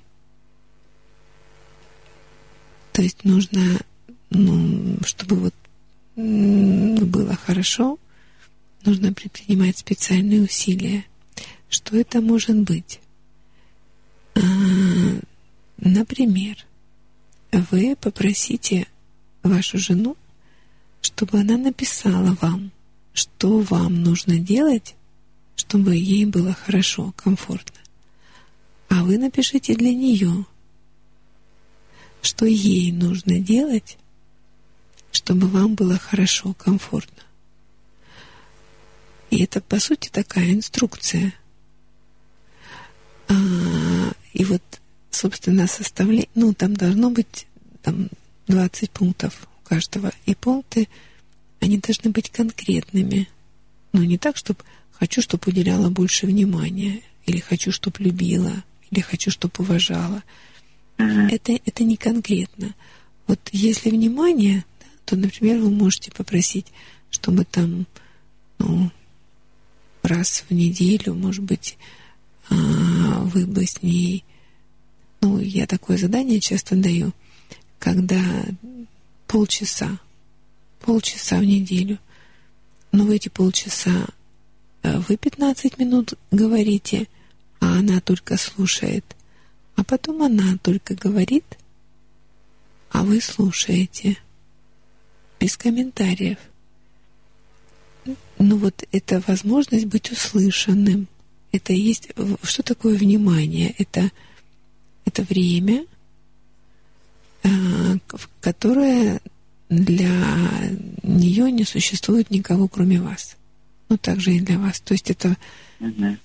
возможность почувствовать, что вот я для нее сейчас самый главный. И этого не нужно так много, хотя бы там 15 минут в неделю. Можете даже вообще молча сидеть, смотреть друг на друга, но так, что вы вдвоем, так, что она для вас самый важный человек, и вы для нее самый важный. Ну, вот это, так конкретно, не просто внимание, да, а вот 15 минут в неделю, чтобы ты слушала только меня – ну и смотрела на меня, была только со мной 15 минут в неделю. Ну, раз в неделю, да? Uh-huh. И это уже хорошо.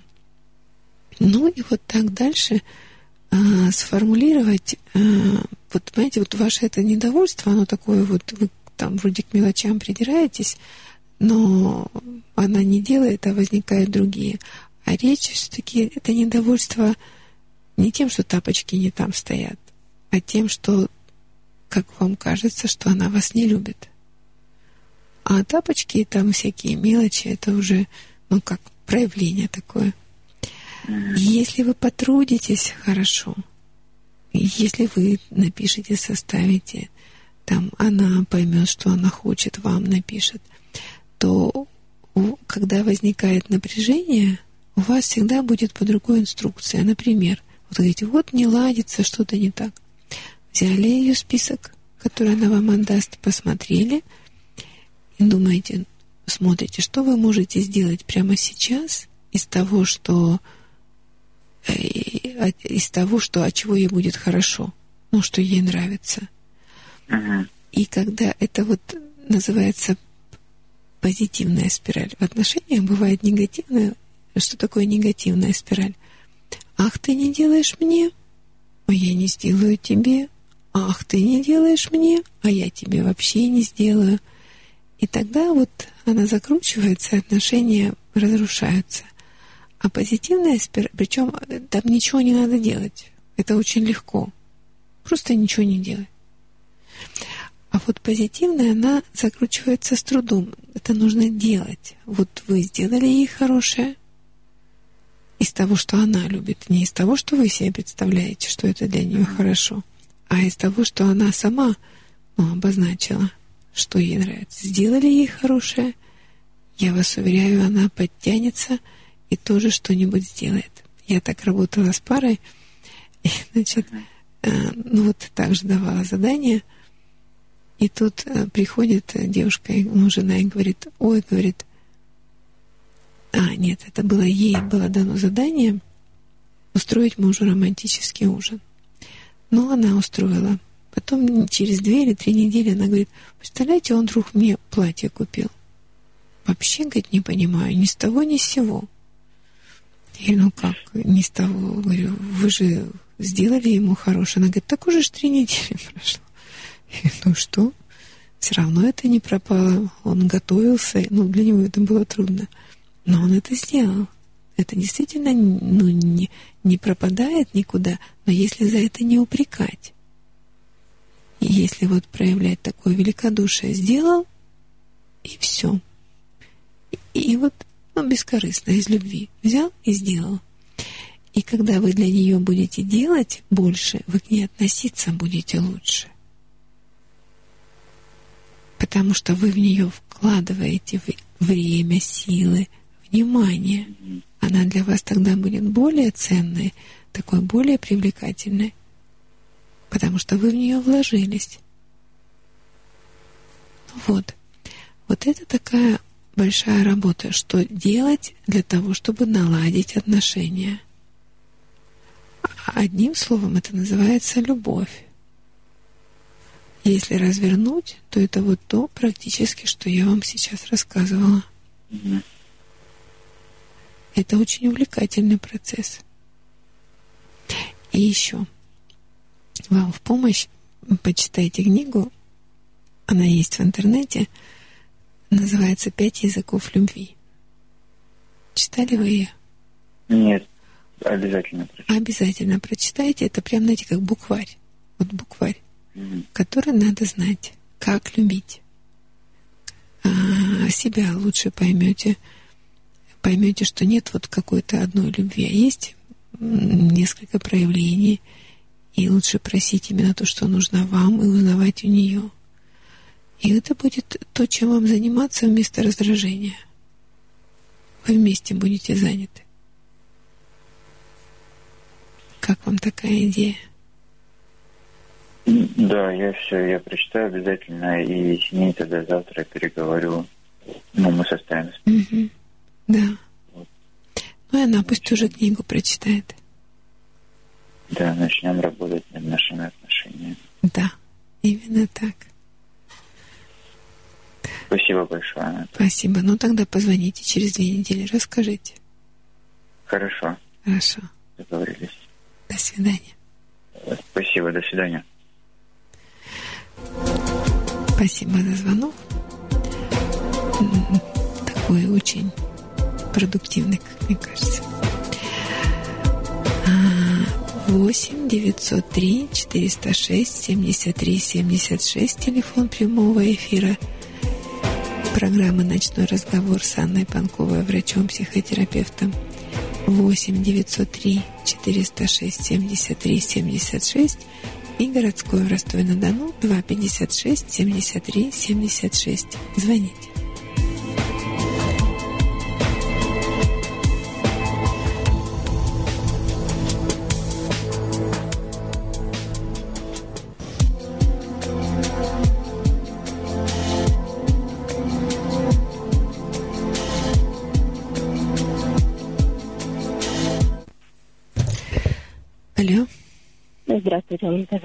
Здравствуйте. Я послушала предыдущего звонящего. Слушала и думала, как же хорошо, что вы меня есть. Наташа, город Краснодар. Привет. Ой, рада вас слышать, Наташа. Я просто два года назад мы с мужем были в негативном витке, да, вы, вы сказали, по-моему. И, и, видимо, с вашей помощью, потому что опыт слушания хороший, благополучно вышли из него. Ну, я вам с другим вопросом звоню, можно? Да, да. А, ну, во-первых, мне просто интересно, вы астрологию как вы самостоятельно обучались или вы как-то ну, знаете, учились? я вначале, ну вот просто э, там приходили, мы что учимся там у клиентов, у детей э, и у мужей. Приходили, ну, пришли клиентка, она мне дала эти таблицы посмотреть. Я там не верила, но я посмотрела, приложила и ну, стала больше заниматься. А, ну, как-то я самостоятельно изучала, да. По учебникам, там, больше по жизни, конечно, по клиентам. Я вам восхищаюсь. Всю жизнь буду. Вы мой по жизни главный учитель. Я тоже ходила к психологу в своем городе, и в итоге я рассказывала про вас и поняла, что у меня в жизни были учителя не мои родители, а вы мой первый педагог на работе. Анна Натальевна, можно тогда попросить вас посмотреть мою натальную карту? Да. А у меня, ну, вот, опять же, в прошлом разговоре, в прошлый раз, вы разговаривали, я забыла, как это все называется, ну, вот такие понятия, как ресурс и тень, да, ну, при- вы про свои рассказывали. Вот хотелось бы про, про себя то же самое узнать. А еще у меня, ну, в жизни иногда сейчас возникает вопрос, ну, есть у меня две, дв- две мои слабые точки, просить помощь и не быть никому обязанной. Иногда у меня возникает мысль, быть может, это мой урок по жизни, мне ему надо учиться, а я каждый раз вот так от себя отталкиваюсь.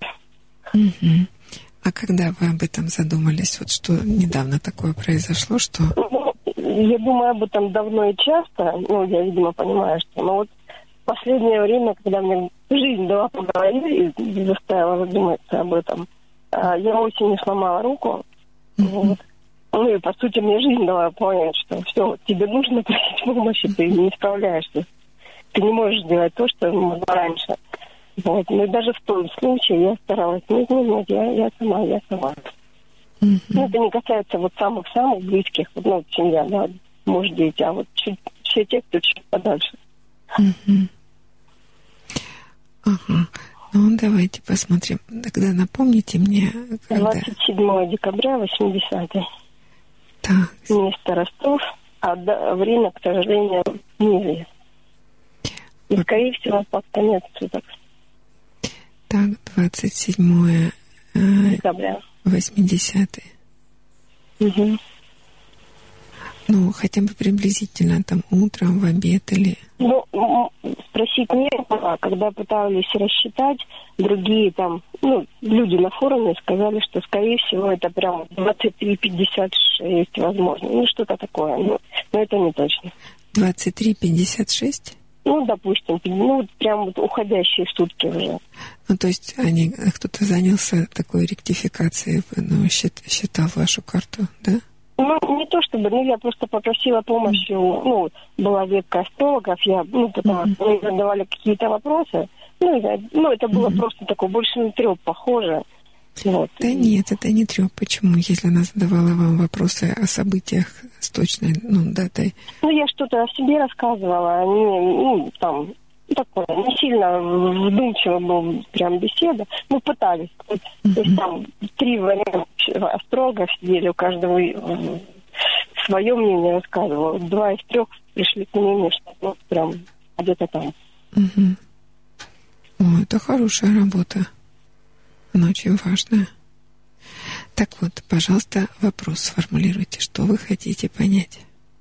Ну, помогите, э, э, посмотрите по этой карте, э, что по этой жизни я должна, ну, мой урок, да, ну, наверное, какой урок я должна выучить. Вот. Так, сейчас посмотрим, если это про задачу, то, чему вам в жизни нужно научиться, то эта задача, она у вас ну, описана знаком льва. То есть научиться нужно качествам льва. Ой, дайте проверю, чтобы... Так, 27 декабря, 80-е. Мгм. А это, ну, если коротко, это называется любовь, творчество, дети. А, то есть вам нужно научиться а, быть такой, ну, созид... а, ну, там, так сказано, творить в этой жизни, а не разрушать. То есть быть создателем, созидателем. И это может касаться и любви, и детей, и твор... ну, творить детей, само собой, и творчество. Ну, э, дети это же творчество. Женщина их творит. А такой акт творения. А, но еще это как-то связано с друзьями. С друзьями, с группами, а, с общением, вот как-то дружеским. И какие-то, ну, группы, а, называется, группы с неопределенным результатом. Ну вот э, чисто виде, это, например, чисто по-ростовски, да, собирается группа людей, неформальная, добровольная, э, с неопределенным результатом. Это что? Навести чистоту и порядок. Эта цель недостижима. Но к ней нужно идти. Да? да, это невозможно, но это нужно делать, потому что если этого не делать, будет совсем плохо. Но вот э, это ну, ли, ну, группы, вот какая-то групповая такая деятельность, это может быть группа детей или группа э, творчества. Это в прошлом, я поняла. А сейчас чем вы занимаетесь? Ну, сейчас творчество. В основном творчество. Вот. Вот это и есть ваша задача. Реализовывать себя в творчестве и в детях.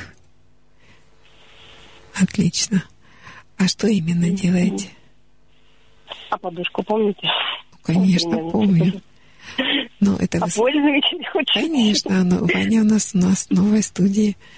Он ну, ее первым делом перетащил. Ну, вообще-то я бухгалтер же была. Да. Мне это, ну, получалось. Ну, просто и наше налоговое законодательство так стало выкручивать руки, что я попросила у мужа разрешения, можно я больше работать там не буду. И он мне дал такое добро. Дал возможность сейчас заниматься как раз творчеством. Наслаждаюсь. Очень хорошо. А вы вот, ну, сами или как-то все-таки э, с кем-то еще вместе? Ну, есть с кем я могу обсудить, но в основном это, конечно, индивидуально. Ага. А с детьми? Ну, дети пару раз попытались, пока им это не близко. А кроме вышивания, э, что еще вам нравится вот в творческом? Все рукоделие. Все рукоделие. Угу.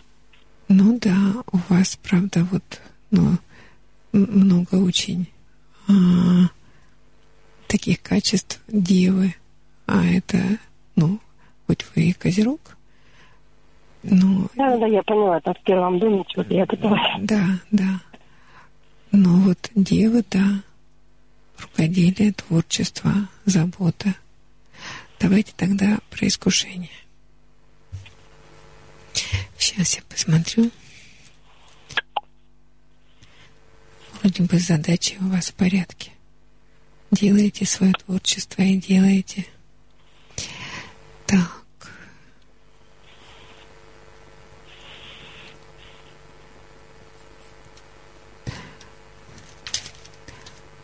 Сейчас. Значит, у вас 20, 27 декабря. Это ваша задача, ваше, ну, ваше, ваше искушение. Вот. Оно описано знаком весов. Что для вас является искушением? Осуждать других людей. А, ну вот, быть такой строгой, осуждающей, ну, судить. А еще для вас искушение — это нарушать договоры. Ну вот, как сказать? Вообще то, чего вам нельзя вообще делать, это изменять. Нужно быть надежным партнером в деловых и семейных отношениях. Вот это для вас важно. А искушение... Мне кажется, я эту, эту жизнь пройду успешно. Ну, это да. Ну, осуждение. Это осуждение. Ну, осуждение придется поработать посильнее. Ну, и вот это, оно как раз и связано с трудностью просить. Потому что, ну, когда трудно просить? Если, например, ну вот кто-то вас попросит, да, а вы себе подумаете, ну, осудите этого человека. Ну, Нет, может быть... Я, я не могу просить. Да, вы не можете просить, но как вы относитесь к тем людям, которые просят? Ну да, наверное. Есть смысл. Угу. Угу. А кто у вас ну Поняла. последний раз что-то просил?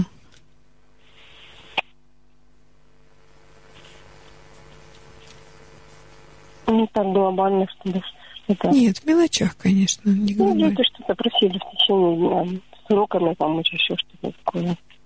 Муж рубашку просил погладить. Погладили? Да. А вот, ну, не из семьи, а вообще из других людей. Совета спрашивали, что-то еще. А в чем советовались? Ну, творчество как раз обсуждали. Мгм. Помогла. Еще раз? Помогла. Могла. Анна Анатольевна, я прошу прощения, моя младшая дочь просила. Хорошо. Я благодарна, спасибо вам огромное. Хорошо. Вы трубку положите, а я вам, ну, подождите, две минуты еще скажу про хорошее. Спасибо большое. Ладно, хорошо. Все, в следующий раз. Да, да, да. Надо спать. Нужна мама. Спасибо за звонок. Я думаю, что мы продолжим, потому что желание понять себя и стать лучше,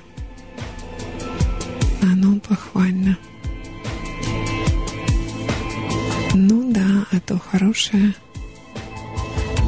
Так, а что хорошее? Сейчас посмотрим все равно про ресурс для Наташи. Я ее помню очень хорошо. Наташа самых-самых первых слушать, наверное, слушатель номер два или три ночного разговора. И если нас сейчас слушает Александр, то он тоже ее помнит. Так, ладно, не найду. Позвонит Наташа, мы ей расскажем, но хорошего в ней очень много. Очень много. Она очень надежный человек. Такую большую помощь оказывала. Вот когда в прошлый раз я рассказывала историю программы «Ночной разговор», то упустила один момент. Вот как раз Наташа сейчас звонила, я вспомнила одно. а, Это была акция Евро Квилл Тур, которую слушатели программы «Ночной разговор» проводили. Это было в 99 году. Это был такой, ну, всемирный тур а, памяти умерших от СПИДа. Квилт — это лоскутное одеяло. И вот эти лоскутные одеяла, они путешествовали по странам, по разным городам. И в Ростове. И мне предложили его организовать. Ну, организаторы. Но, как правило, и в других городах это проводили спецсервисные службы, какие-то центры СПИДов. А я в тот момент уже не работала в центре СПИДа, а там нужно было много волонтеров, и это был э, единственный случай вообще в истории эт- этого движения, когда волонтерами были слушатели радиопрограммы. Это были слушатели ночного разговора. И это была очень такая торжественная, очень душевная церемония, так можно сказать, церемония памяти. И Наташа, она была как раз вот тоже Наташа, Сергей в первых рядах помощи. И часто потом ребята вспоминали, говорили, что это было вот так по-настоящему. Это ну, организовывал фонд имена, и вот во время этого разворачивания, этих квилтовых раскладываний, это было в парке Горького на Центральной аллее, и читали имена умерших от СПИДа во всем мире. И так это была эстафета. Ребята менялись и читали эти имена. И это было очень торжественно. И Наташа очень участвовала. Спасибо. Хорошо, продолжаем нашу программу. Ночной разговор с Анной Панковой, врачом-психотерапевтом в ночном эфире нашего рок-радио «Тихий Дон». Я жду вашего звонка по телефону 8 903 406 73 76 Мобильный и городской 256 73 76. Звоните.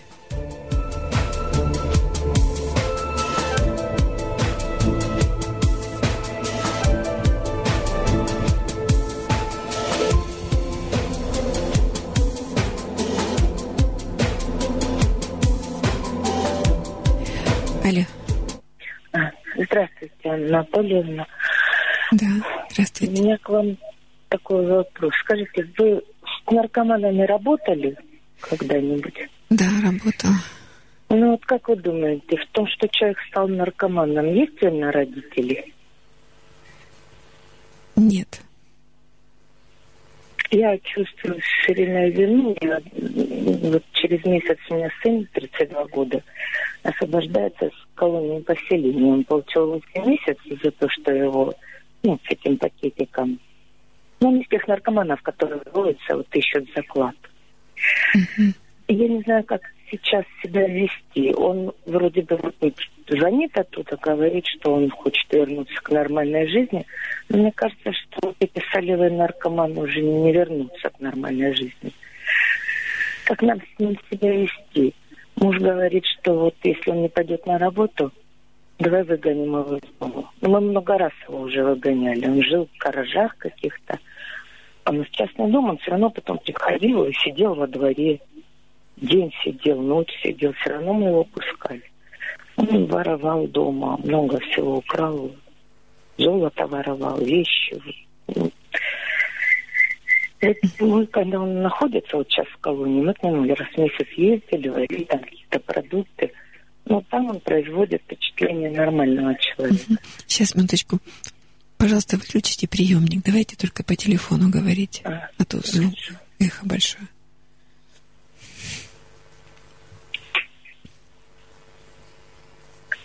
Угу. Так вот, когда вы с ним общались в колонии, он выглядел нормальным? Да, совершенно нормальный, здоровый, цвет лица, и ясные глаза. Не то тупое существо, которое здесь существовало дома. А он у вас единственный сын? Нет, у меня есть младший сын, ему 26 лет, он совершенно нормальный, и он всегда меня ругал. Он говорил, что своим всепрощением мы развратили старшего сына, и, мы многое мы прощали, потому что все это продолжалось, ну, не знаю, ну, лет семь, наверное, вот. Ну, да, да, воровство это. Наверное, надо было после первой кражи выгнать из дома совсем. А раз, второй, третий. То из полиции его выкупили он украл кредитку на 40 тысяч заплатили. Золото столько покрал у меня дома, все это ходила в ломбарды, выкупала. У меня такая глубокая обида на него. И не знаю, как его принять дома. А за что обида?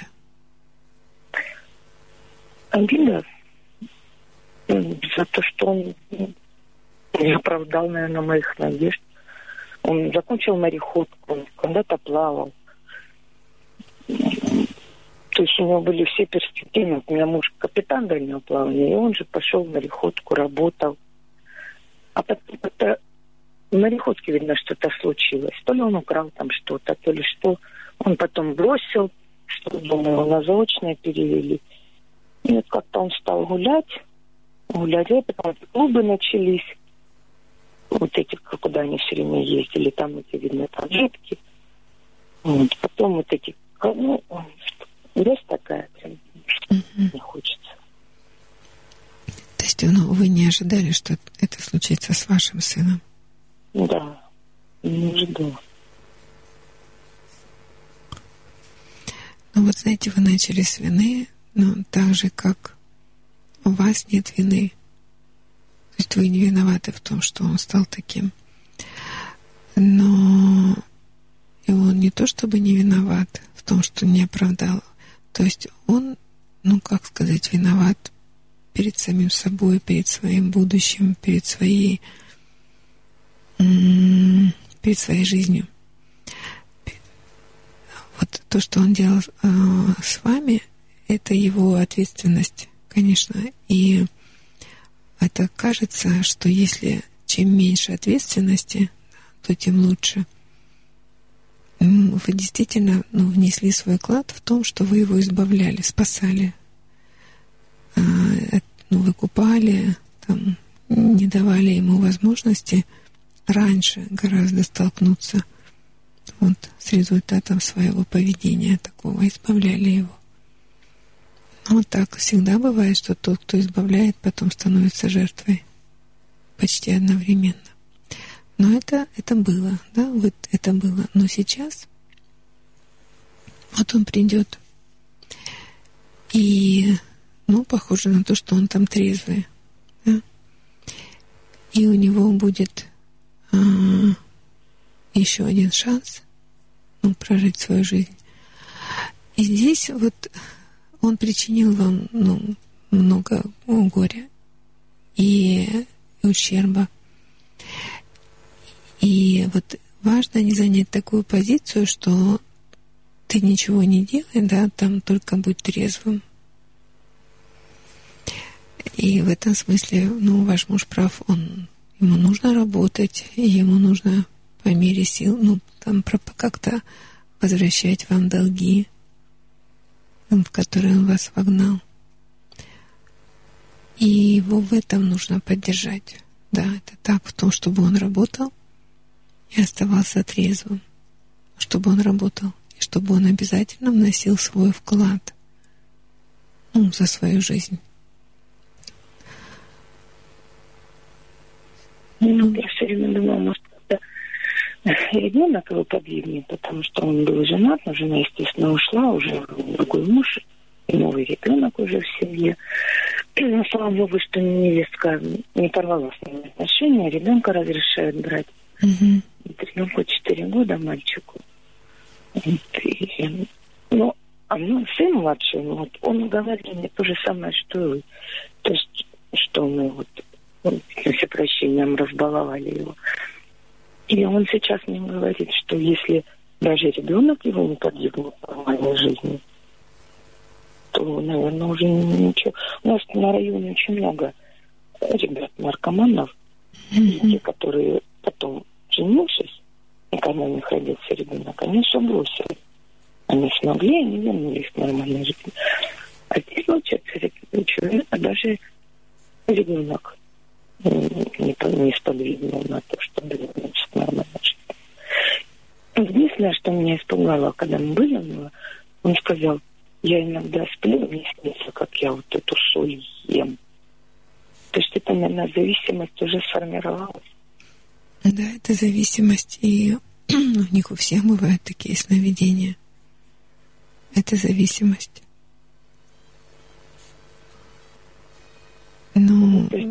Считаете, что у него есть шанс вернуться? Я считаю, вы, что может, да. Вы видели таких людей? Видела. Я видела. Я их видела. Ну, вот я рассказывала года три назад, наверное. Я попала в реабилитационный центр, и у них летний лагерь был. И я увидела там 400 реабилитантов сразу. Родители там были, они сами. И это меня очень поддержало, потому что когда я работала, я на них выгорела, конечно, это, это, ну, это тяжело. Э, но когда я увидела их, ну, реально трезвых, семьями, меня это очень поддержало. Я думаю, ну, не зря я все-таки это делала. Это может быть. Это может быть. Поэтому... А если начнется, вот, если он вернется, опять начнется все то же самое. Ну тогда опять сядет в тюрьму. И вы уж не будете его откупать. Ну вот последний раз, когда вот это случилось, он нам звонил, мы были с мужем в Питере, нам звонил и говорит, я тут сижу в Бобике, мне нужно срочно 30 тысяч, тогда меня не посадят. И мы отказались. Мы сказали, нет, много раз тебя предупреждали, но на этот раз уже ты сядешь. Ну, единственное, что за адвоката заплатили, ну, не знаю, был ли смысл, 8 месяцев, может, лучше бы мы дали больше. Хотя я не знаю, почему они там в колонии ничего не делают. Они спят и едят. Их нет работы. Как здоровые мужики сидят, ладно, 8 месяцев можно посидеть. Но сидят люди полтора-два года и ничего не делают с утра до вечера. Это ужасно. Мне кажется, что исполнительная система должна как-то давать людям возможность хотя бы как-то отрабатывать. Да. Хотя бы что-то ребенку присылать. Ну, а скажите, я очень-очень много лет назад вас слушал. У вас был такой слушатель, по-моему, Саша. Он, по-моему, был немножко болен. То ли ДЦП. ДЦП, да. А он жив-здоров? Да, он жив-здоров. Да.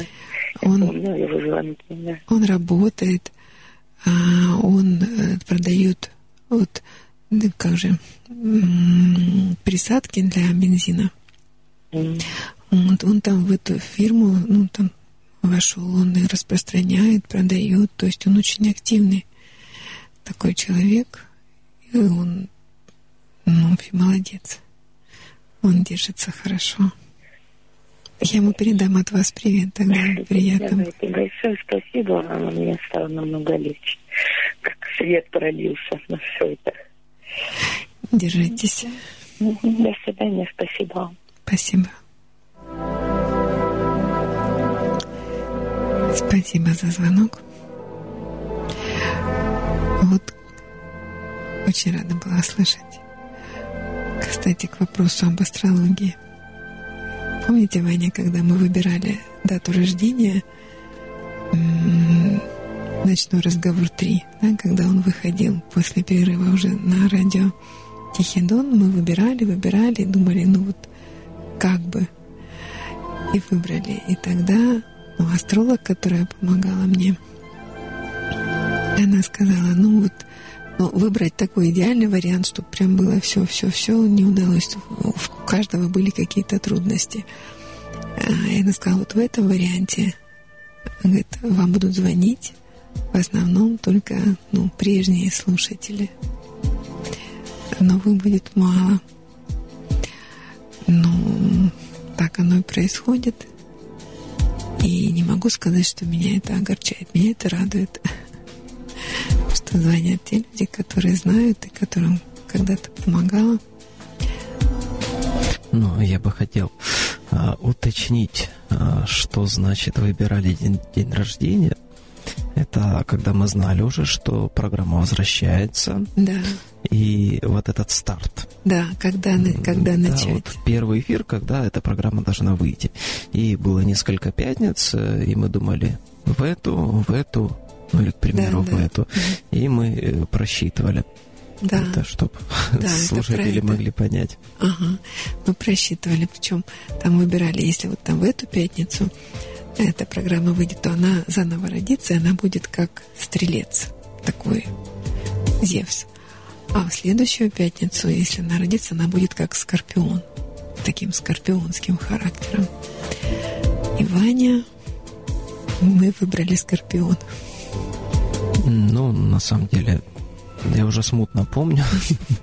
Э, Я помню, что выбирали, да, в принципе, и по другим каким-то моментам. Ну, у вас, э, ну, не только техническом, э, в жизни тоже, когда что-нибудь серьезное нужно начинать, я вот консультируюсь, пользуюсь служебным положением, А, потому что, ну, это, это многое значит. Правильное начало, да. Оно значит, ну, С- Вовремя. Да. И помните, когда ну, уже началась программа, это я поняла, это вот я решила, почему Скорпион, потому что он такой отвечает за глубину, за психоанализ, за то, что вот, ну, как бы все было очень глубоко. Поверхностно мне не хотелось. А, ну, так вот, по верхам, типа как вот в эти вот в, чат, в чатах, да? И что получилось? Первая, помните, первая же программа вышла. Звонков нет. И, а вы говорите, а люди слушают. И я говорю, так, все, звонков нет, закрываем программу. Они говорят, нет, нет, мы слушаем, смс пишем. Я говорю, почему не звоните? Все хорошо. А во вторую программу а, тогда позвонил мужчина и позвонил, там что говорил, мы с ним там отработали 40 минут, прям настоящая такая была консультация, и в конце я ему говорю, вот вам задание сделайте, а, позвоните. А он говорит, нет, я больше не позвоню. Я говорю, почему? Он говорит, ну я-то позвонил поприкалываться. Я же не думал, что вы меня так наизнанку вывернете. Я думаю, да, вот он, Скорпион, работает. Проникли в самую-в самую глубину. Ну, может быть, глубина это не так широко, но глубокая работа, я думаю, что лучше. Правильно, Вань? Ну, как минимум, то уже было. Ну да. Та сторона теперь, Теперь- следующая. А, Тем более, как уже сегодня поднимался вопрос про голос, Мгм. что он не вечный, а, то все складывается. Да, это да. Ну и потом поверхностного так много вокруг. Пусть будет что-то такое глубокое, настоящее. Так вот, если у вас в самой глубине вашей глубины есть какая-то боль и печаль, звоните по телефону 8 903 406 73 76 и 256 73 76 В Ростове на Дону. по вашему тарифному плану. Как Ваня любит говорить. Ну, то мы обязаны говорить. Мы обязаны говорить. Все, я вам сказала. Звоните.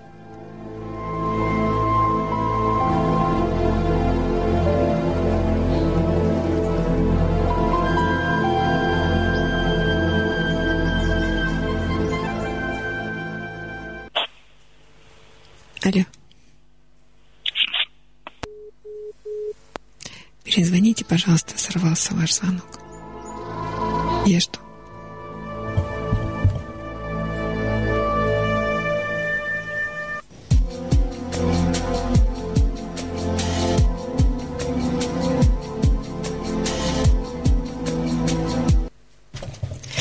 Алло, Алло. Да.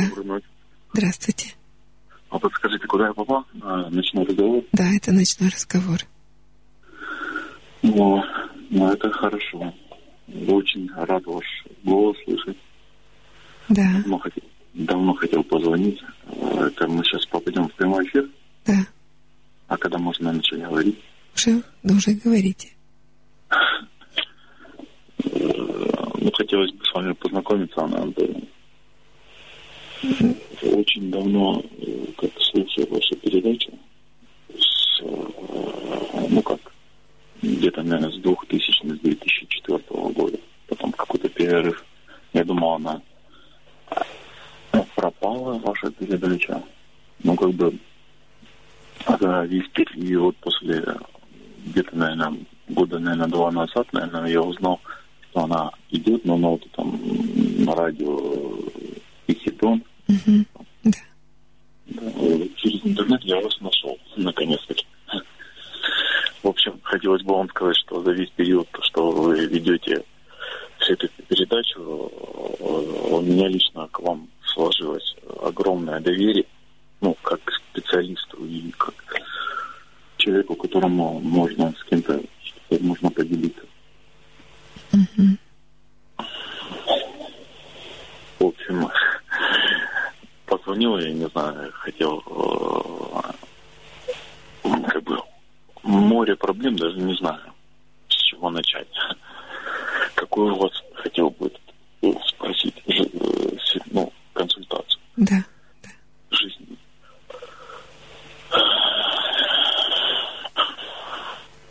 Ой, Я даже не знаю, с чего начать. Сейчас вас что больше всего беспокоит? Да, беспокоит как бы ряд проблем и на работе, и в семье.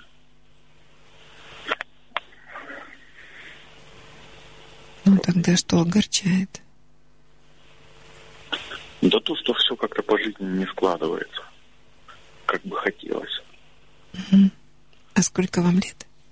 Мне 30. А что не складывается? Ну, как бы, ну, знаете, как вам объяснить?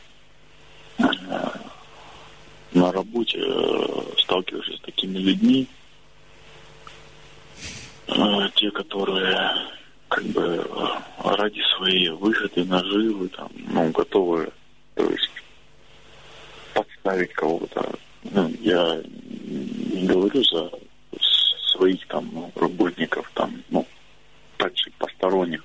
То есть, ну, вот, то есть с этими людьми очень тяжело вообще как бы не то что работать, а просто находить общий язык. И э, большинство людей сейчас такие. Мгм. Как бы вот одна из основных таких проблем. Я даже не знаю, как вот с такими людьми пробовать, я не знаю, там, бороться, я не знаю.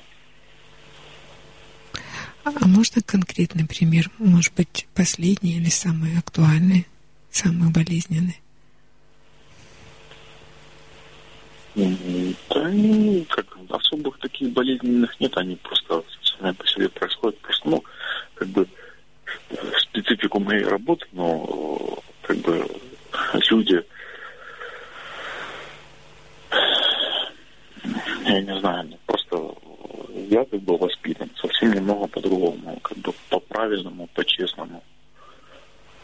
А эти люди готовы, чтобы по карьерной лестнице там как-то подняться, готовы иной раз переступать, не знаю, все ну, рамки, которые могут происходить вообще.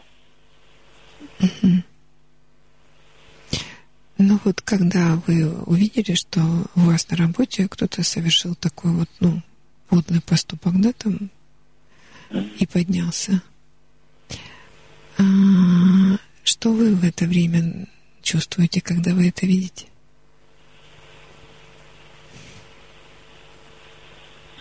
Чувствую в это время Мгм.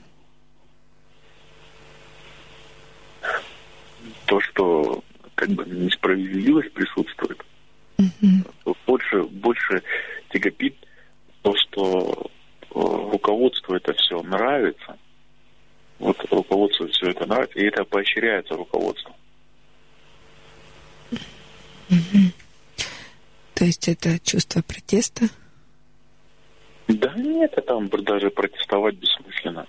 Там, там те, которые, ну, как бы коллектив ну, небольшой, может, у нас человек, ну, 100, может, 60, вот так.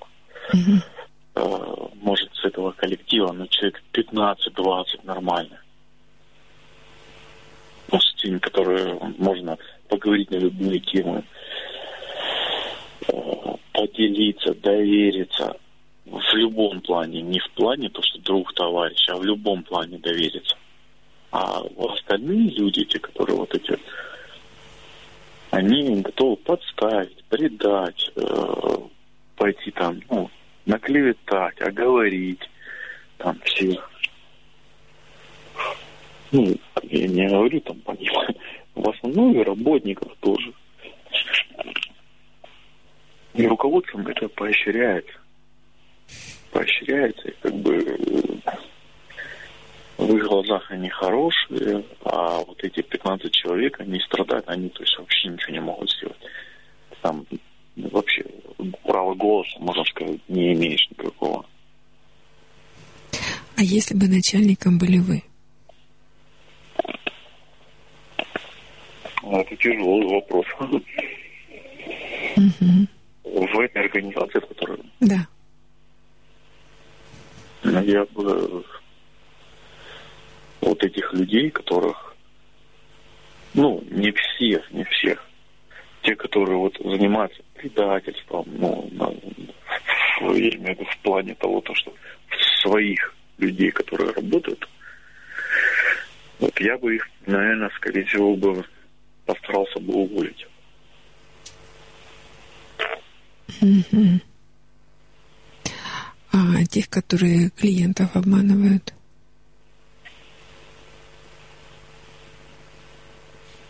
Заставил бы не обманывать. А как бы вы это сделали, будучи начальником? Ну, все же от руководства зависит он, что не видит, чем его занимаются подчиненные.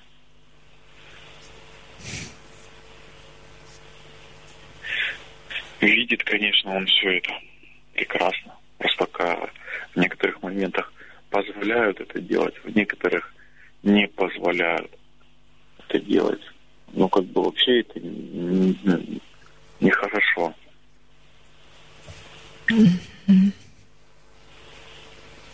При любой ситуации это не хорошо. И вот это, я говорю, у нас в коллективе человек, ну, может, 15-20, те, которые также считают, что это не есть хорошо. И как бы тупо держатся на плаву. Они не участвуют в тех схемах, махинациях, которые проводят остальные. Тупо выполняют свою работу, как бы, работают. Ну и руководство их как-то не, я не знаю, может, они руководство что-то какие-то плюсы делают. Ну, тогда у меня удивление, да, почему руководство не увольняет этих 15-20 человек? Ну, а кто нужен же, кто-то что поработал. Те, которые такую самую черновую работу делали. На них отрываться также можно. И вот эти все сотрудники, они такие, как бы, ну, более невысокие должности занимаются. Потому что они честные. Ну да. Их им тяжело вообще как бы дается все. Ну, то есть вам дается тяжело? Да, как бы, ну, не, не то, что нельзя сказать, то, что тяжело. Тяжело. Тяжело дается находиться среди этого всего. Свою работу, как бы, ну, э, можно сказать, с ней, к ней с любовью относишься и добросовестно к ней относишься, потому что она нравится Мгм. выполнять ее правильно, эту работу. То, что происходит вокруг, и, ну, в общем, очередной раз убежаешься, что, как бы, говорят, пословица, есть голова гниет, рыба гниет голову. И руководство получается, что такое. Ну, нельзя его тоже, ну, как говорят, знаете, нельзя руководителях, там, если ты начальник, некоторые говорят, с, началь... с начальством не поспоришь, как бы, вот так вот. Политика такая присутствует, я начальник, я все правильно, ты не начальник, ты дурак. Бы. Ну, не всем, не всем же быть начальником, как бы. У каждого есть свои обязанности. Их выполняешь. Вот и все, не более того. Ну, получается, то, что вы выполняете хорошо свои обязанности, вам этого мало. Вы э, злитесь на то, что другие этого не делают? Нет, нет, немножко не так. А как? Как бы то, что я выполняю свои обязанности, мне не более ничего с этого не надо. Просто к нам отношение к вот этим людям, те, которые честно выполняют свою, свои обязанности, ну, не такое, не такое отношение, как к тем, кто любым способом готов как бы добиться расположения у руководства. Проводят там незаконно, ну, то, что может, ну, есть какие-то, конечно, моменты, я не знаю, конечно, там не по радио говорить, незаконно, конечно, они там проводят. Но, тем не менее, руководство их покрывает, и они в глазах руководителей хорошие получаются. Знаете, я вчера смотрела сюжеты, там Билл Гейтс э, ну, делится своим опытом, как бы молодежи, ну, такое послание, там 12 посланий, что ли. Первое он говорит, для молодых людей жизнь несправедлива. Примите это и живите с этим. Ну да, жизнь несправедлива. Вот как бы я хотел насчет этого вас спросить, э, как лучше э, с этими людьми? Как лучше для того, чтобы что? Что вы хотите от этих людей?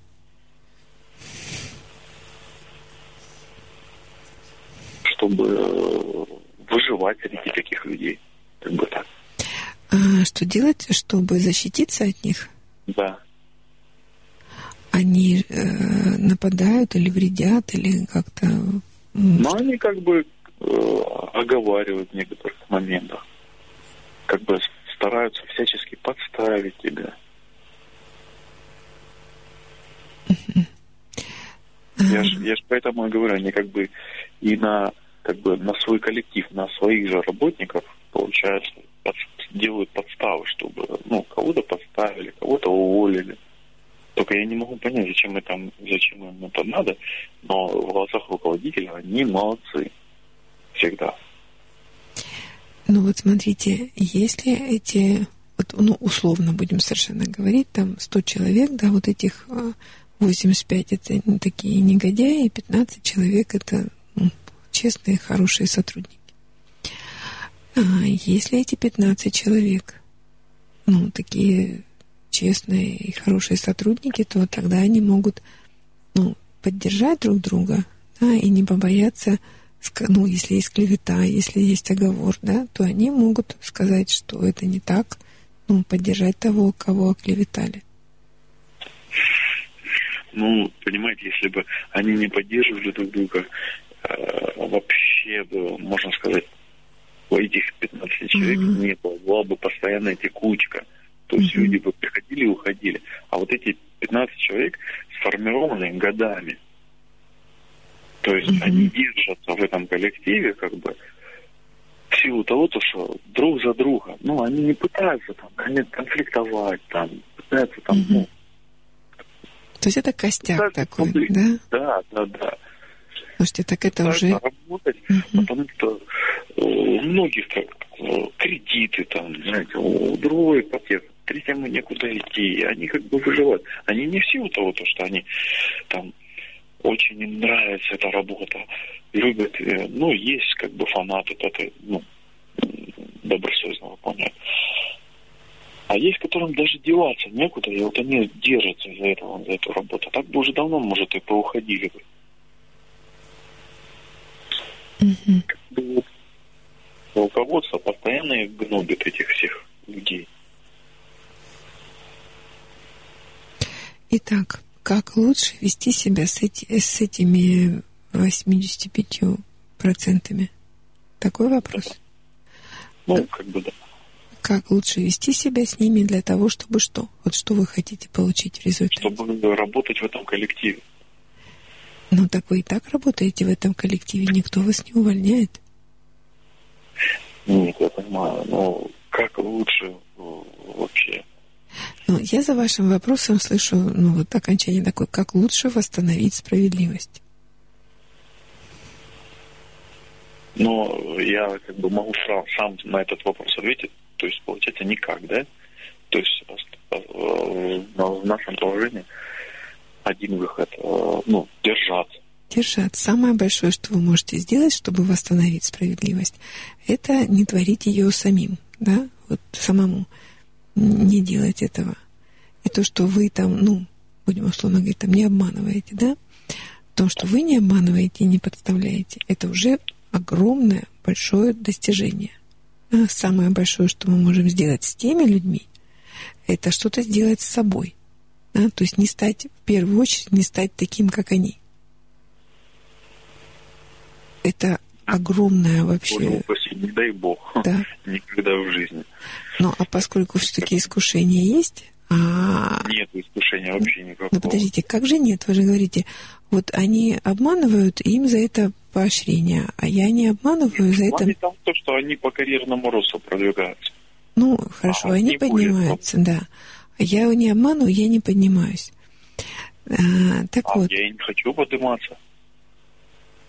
Меня устраивает та работа, которую я выполняю.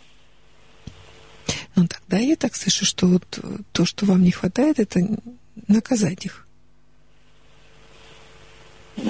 Как с ними лучше? В вашем представлении лучше всего было бы вообще их там наказать, наказать. Нет, лучше бы, конечно, да. лучше бы, конечно, их наказать. Но а как их накажешь, если руководство такое, что да. оно их покрывает? Никак. Вот, а наказать их не получается. Как это? Ну, нет таких у вас ресурсов. Тогда самое большое, что вы можете сделать, самому не быть таким. Не увеличивать, знаете, есть такое кредо, а, не надо бороться со злом, надо увеличивать количество добра. Если вот, предположим, вот есть в, э, семье там 100 тарелок, да, из них там половина грязные. Можно, конечно, бороться со злом, да, и разбивать, уничтожать грязные тарелки. Это бороться со злом. А увеличивать количество добра – это мыть грязные тарелки. Мыть. Так вот, и также в вашем коллективе, да, можно бороться со злом, уничтожать вот этих грязных, лживых, подлых, гадких, да. А можно увеличивать количество добра. То есть, например, ну, не уменьшать его, во всяком случае, не уменьшать количество тех людей, поддерживать, чтобы не уходили те, кто работают честно. Поддерживать тех из этих 85, вдруг кто-то там как-то вот при поддержке там будет работать честно. Од- Один спасенный грешник уже большая заслуга. Да? Вот, наверное, это там самое большое, что вы можете делать, если вы не можете их наказать, подтолкнув тем самым к честному поведению. А как же увеличить это количество? Не, не уменьшить, э, но поддерживайте э, честных сотрудников, чтобы они не увольнялись. Под- ну, поддерживайте друг друга. Вот это и есть увеличивать, сохранять. Поддерживают. Я же- Поэтому же, э, ну, почему я как бы сказал, что ничего не остается, кроме как держаться. Да, да, Друг друга поддерживают, а вот это вот все происходит. да. И как бы, когда это все происходит на твоих глазах, и смотришь, кого-то они там подставили, там где-то у кого-то какие-то проблемы, кого-то уволили, а это, ну, вплоть до того, то, что доходило, у некоторых людьми даже проблемы с законом были из-за этих людей. Мгм. И они как бы в глазах руководителя молодцы. Есть, если Вы уже, слушайте, много раз говорите про глаза руководителя, так как будто бы вы влезли в их глаза и прямо смотрите их глазами. Откуда вы знаете, вот пример вам хочу привести. На, на групп- на группе женщина, она проходила испытание, она очень переживала, там примут ее на работу или нет. А на группе мужчина ее поддержал, он как раз такой был начальник, и он ей сказал, это вы знаете, вас обязательно возьмут, потому что вы честная прослойка. А, у него большой опыт, и он говорит, что в любой организации, ну там большой, маленькой, должна быть обязательно честная прослойка. Вот те начальства, которые повыше, да, ну ему очень трудно быть честным. Те, которые на самом вот низком уровне, ну там исполнители, да, им тоже очень трудно быть честными. Но и те, и другие понимают, что честная прослойка должна быть. Потому что без этого, ну вот, ну уже просто все рухнет. И так оно и оказалось, да, она вот, я очень ее уважаю, она действительно такой честный сотрудник. И а, она пользуется и авторитетом, и уважением. Да, она там, могут там на нее тоже кричать и злиться, но ее уважают. Тем не менее. Так вот, а, похоже на то, что вот вы в вашей организации, вы тоже такая вот честная прослойка. Так вот, я сейчас почему про слова начальника говорю о том, что у него же тоже в его там фирме есть честная прослойка. Так вот, он хорошо на них смотрит. На них хорошо, а на честную прослойку плохо смотрят. Еще раз? Я говорю, на них хорошо смотрят, а на честную прослойку Нет, плохо смотрят. наоборот, он на честную прослойку смотрит очень хорошо. Потому что он понимает, что она нужна. Без нее никак. Не, вы знаете, он каждый день кричит, как бы, ну, унижает ее среди других, ну, как бы при всех. И, ну, вплоть до того, что говорит, увольняйте, все увольняйте, каждый день. Как бы никто не увольняется, понятно, но он Ну, а, своими словами, это, говорит, я здесь никого не держу, давайте уводить. а после чего он это говорит? Я вас... а Что до того, как он говорит, я вас не держу? ну, после малейших там всяких как бы, мелочи, там якобы какие-то там ошибки, там проблемы. Да. Ну так он на всех, наверное, кричит. Да, ну как, нет, не на всех. Есть э, в, коллективе вообще как бы часть приближенных егошних как бы, ну, род, родственники там какие-то. И вообще там, ну, сами понимаете, как себя чувствуют. Есть простые э, ну, работники из тех, ну, как бы я же говорю, из те, которые э, прислуживают ему и на хорошем счету. Вот как бы, знаете, и, и среди этих людей есть нормальные, честные, но их мало. И они как бы не особо с теми в тех движениях участвуют, ну, в незаконных. Проблема вся в, как бы в этом складывается то, что кто-то нормально свою работу выполнит, кто-то не совсем нормально. И как бы начальник всех по-разному расцени- расценивается. Те, кто самые простые, на них можно срываться. Срываться и гнобить. Те, кто родственники, ну, понятно, что они на хорошем счету. А остальные тоже там давай, требуют с них, требуют, и они любо- любым способом пытаются как-то что-то там. Ну, просто есть кто э, ну, на себе тоже этот, эти требования все вывозит. Ну, а есть те, кто ну, незаконными методами делает, лишь бы держаться на плаву. И они почему-то всегда хорошие. Вас это возмущает? Да, можно сказать и так. Но это происходит потому, что жизнь несправедлива.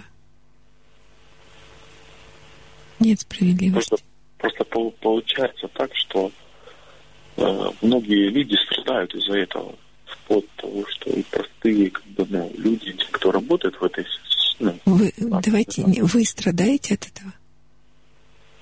ну, и частично я страдаю. Ну, давайте о вас. Как бы я, можно сказать, вообще мелочь страдать. Мне больше всего, знаете, обидно из-за того, то, что лю- у многих людей ломаются судьбы из-за этого. Там некоторых подставляют. Подождите, мы на, на третий круг. Подождите. его Подождите, мы уже на третий круг пошли. Да, это есть. Вы э, сейчас такую позицию занимаете, что вот я не за себя, а я вот за других людей переживаю.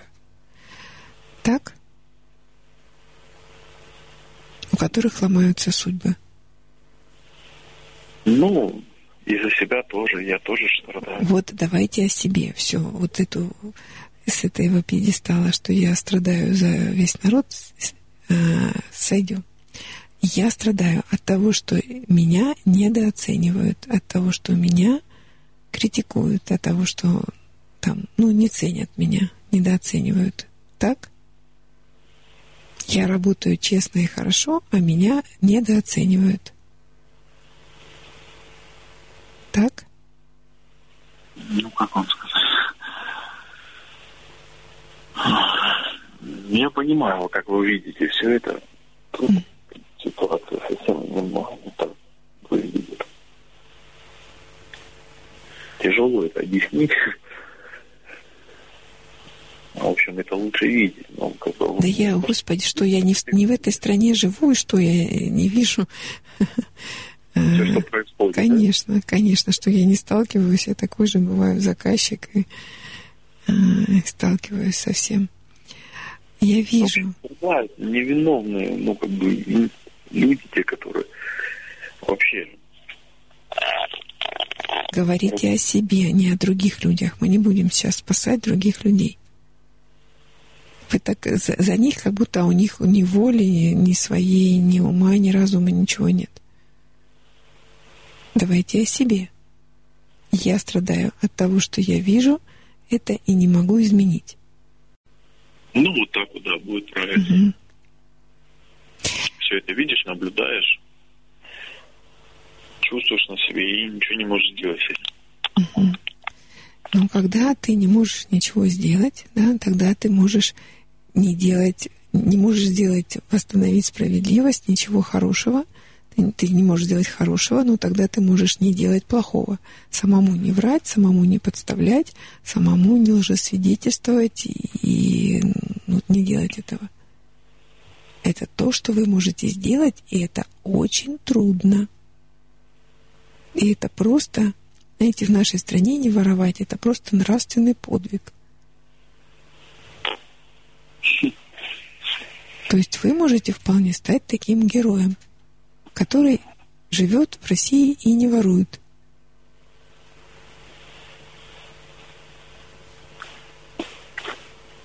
Как вам такая позиция? Ну, у нас как бы такая позиция есть. И тогда вы раз, вот знаете как, а, есть такое понятие, как психологическая защита.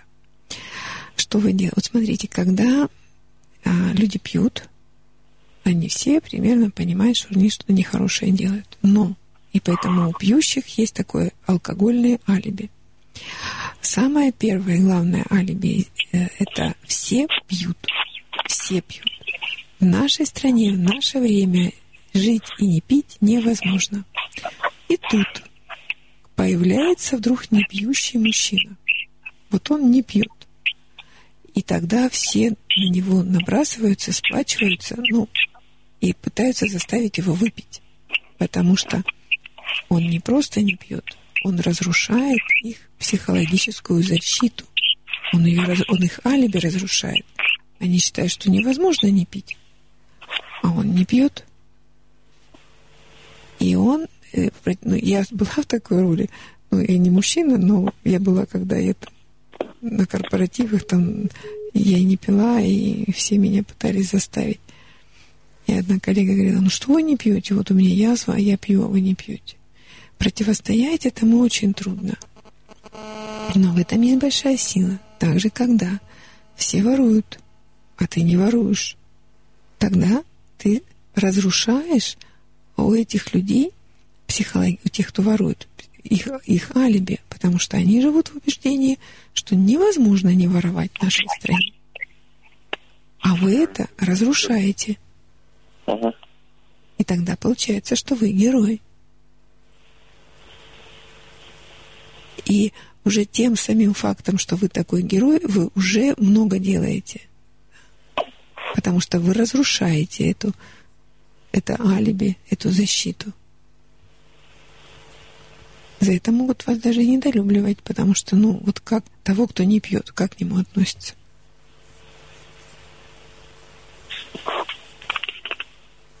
Ну, в общем, я так понял, что нам остается тупо держаться, да? Не просто тупо держаться, а совершать каждый день свой подвиг. Работать честно – это подвиг. Когда вокруг 85% работают нечестно –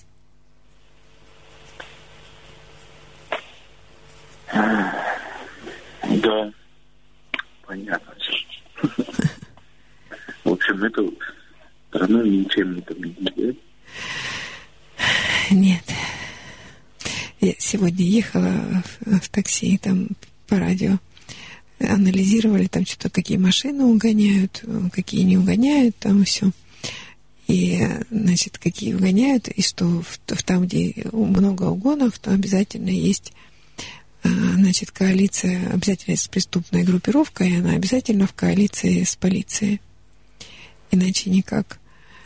И, а, и там тоже не говорят, что какие два выхода, да, там укреплять сигнализацию в машинах, защиту или там... В общем, вывод такой, что воровали и будут воровать. Что и также вот эта коалиция, они образовывались и будут образовываться. И вот, и как так прямо об этом говорят, тут тоже ведущие, ну, как данность, ну, ну, не может быть по-другому. Но наша страна, она действительно парадоксальная.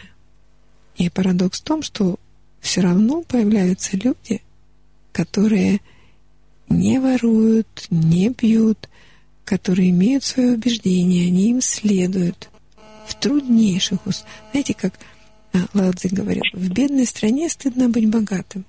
А в богатой стране стыдно быть бедным. Так вот, и в той стране, э, там, где законность и порядок, ну, как-то проще соблюдать законы. Но быть честным, там, где законы сплошь и рядом нарушаются, где при выборе по совести или по закону скажут по совести, не по закону. Соблюдать законы — это подвиг. И вы герой. Но такого почему-то сокрушаетесь по этому поводу. Вы говорите, а почему они не герои? Ну, знаете ли, героев много не бывает. Не каждому по силам быть героем, жить честно.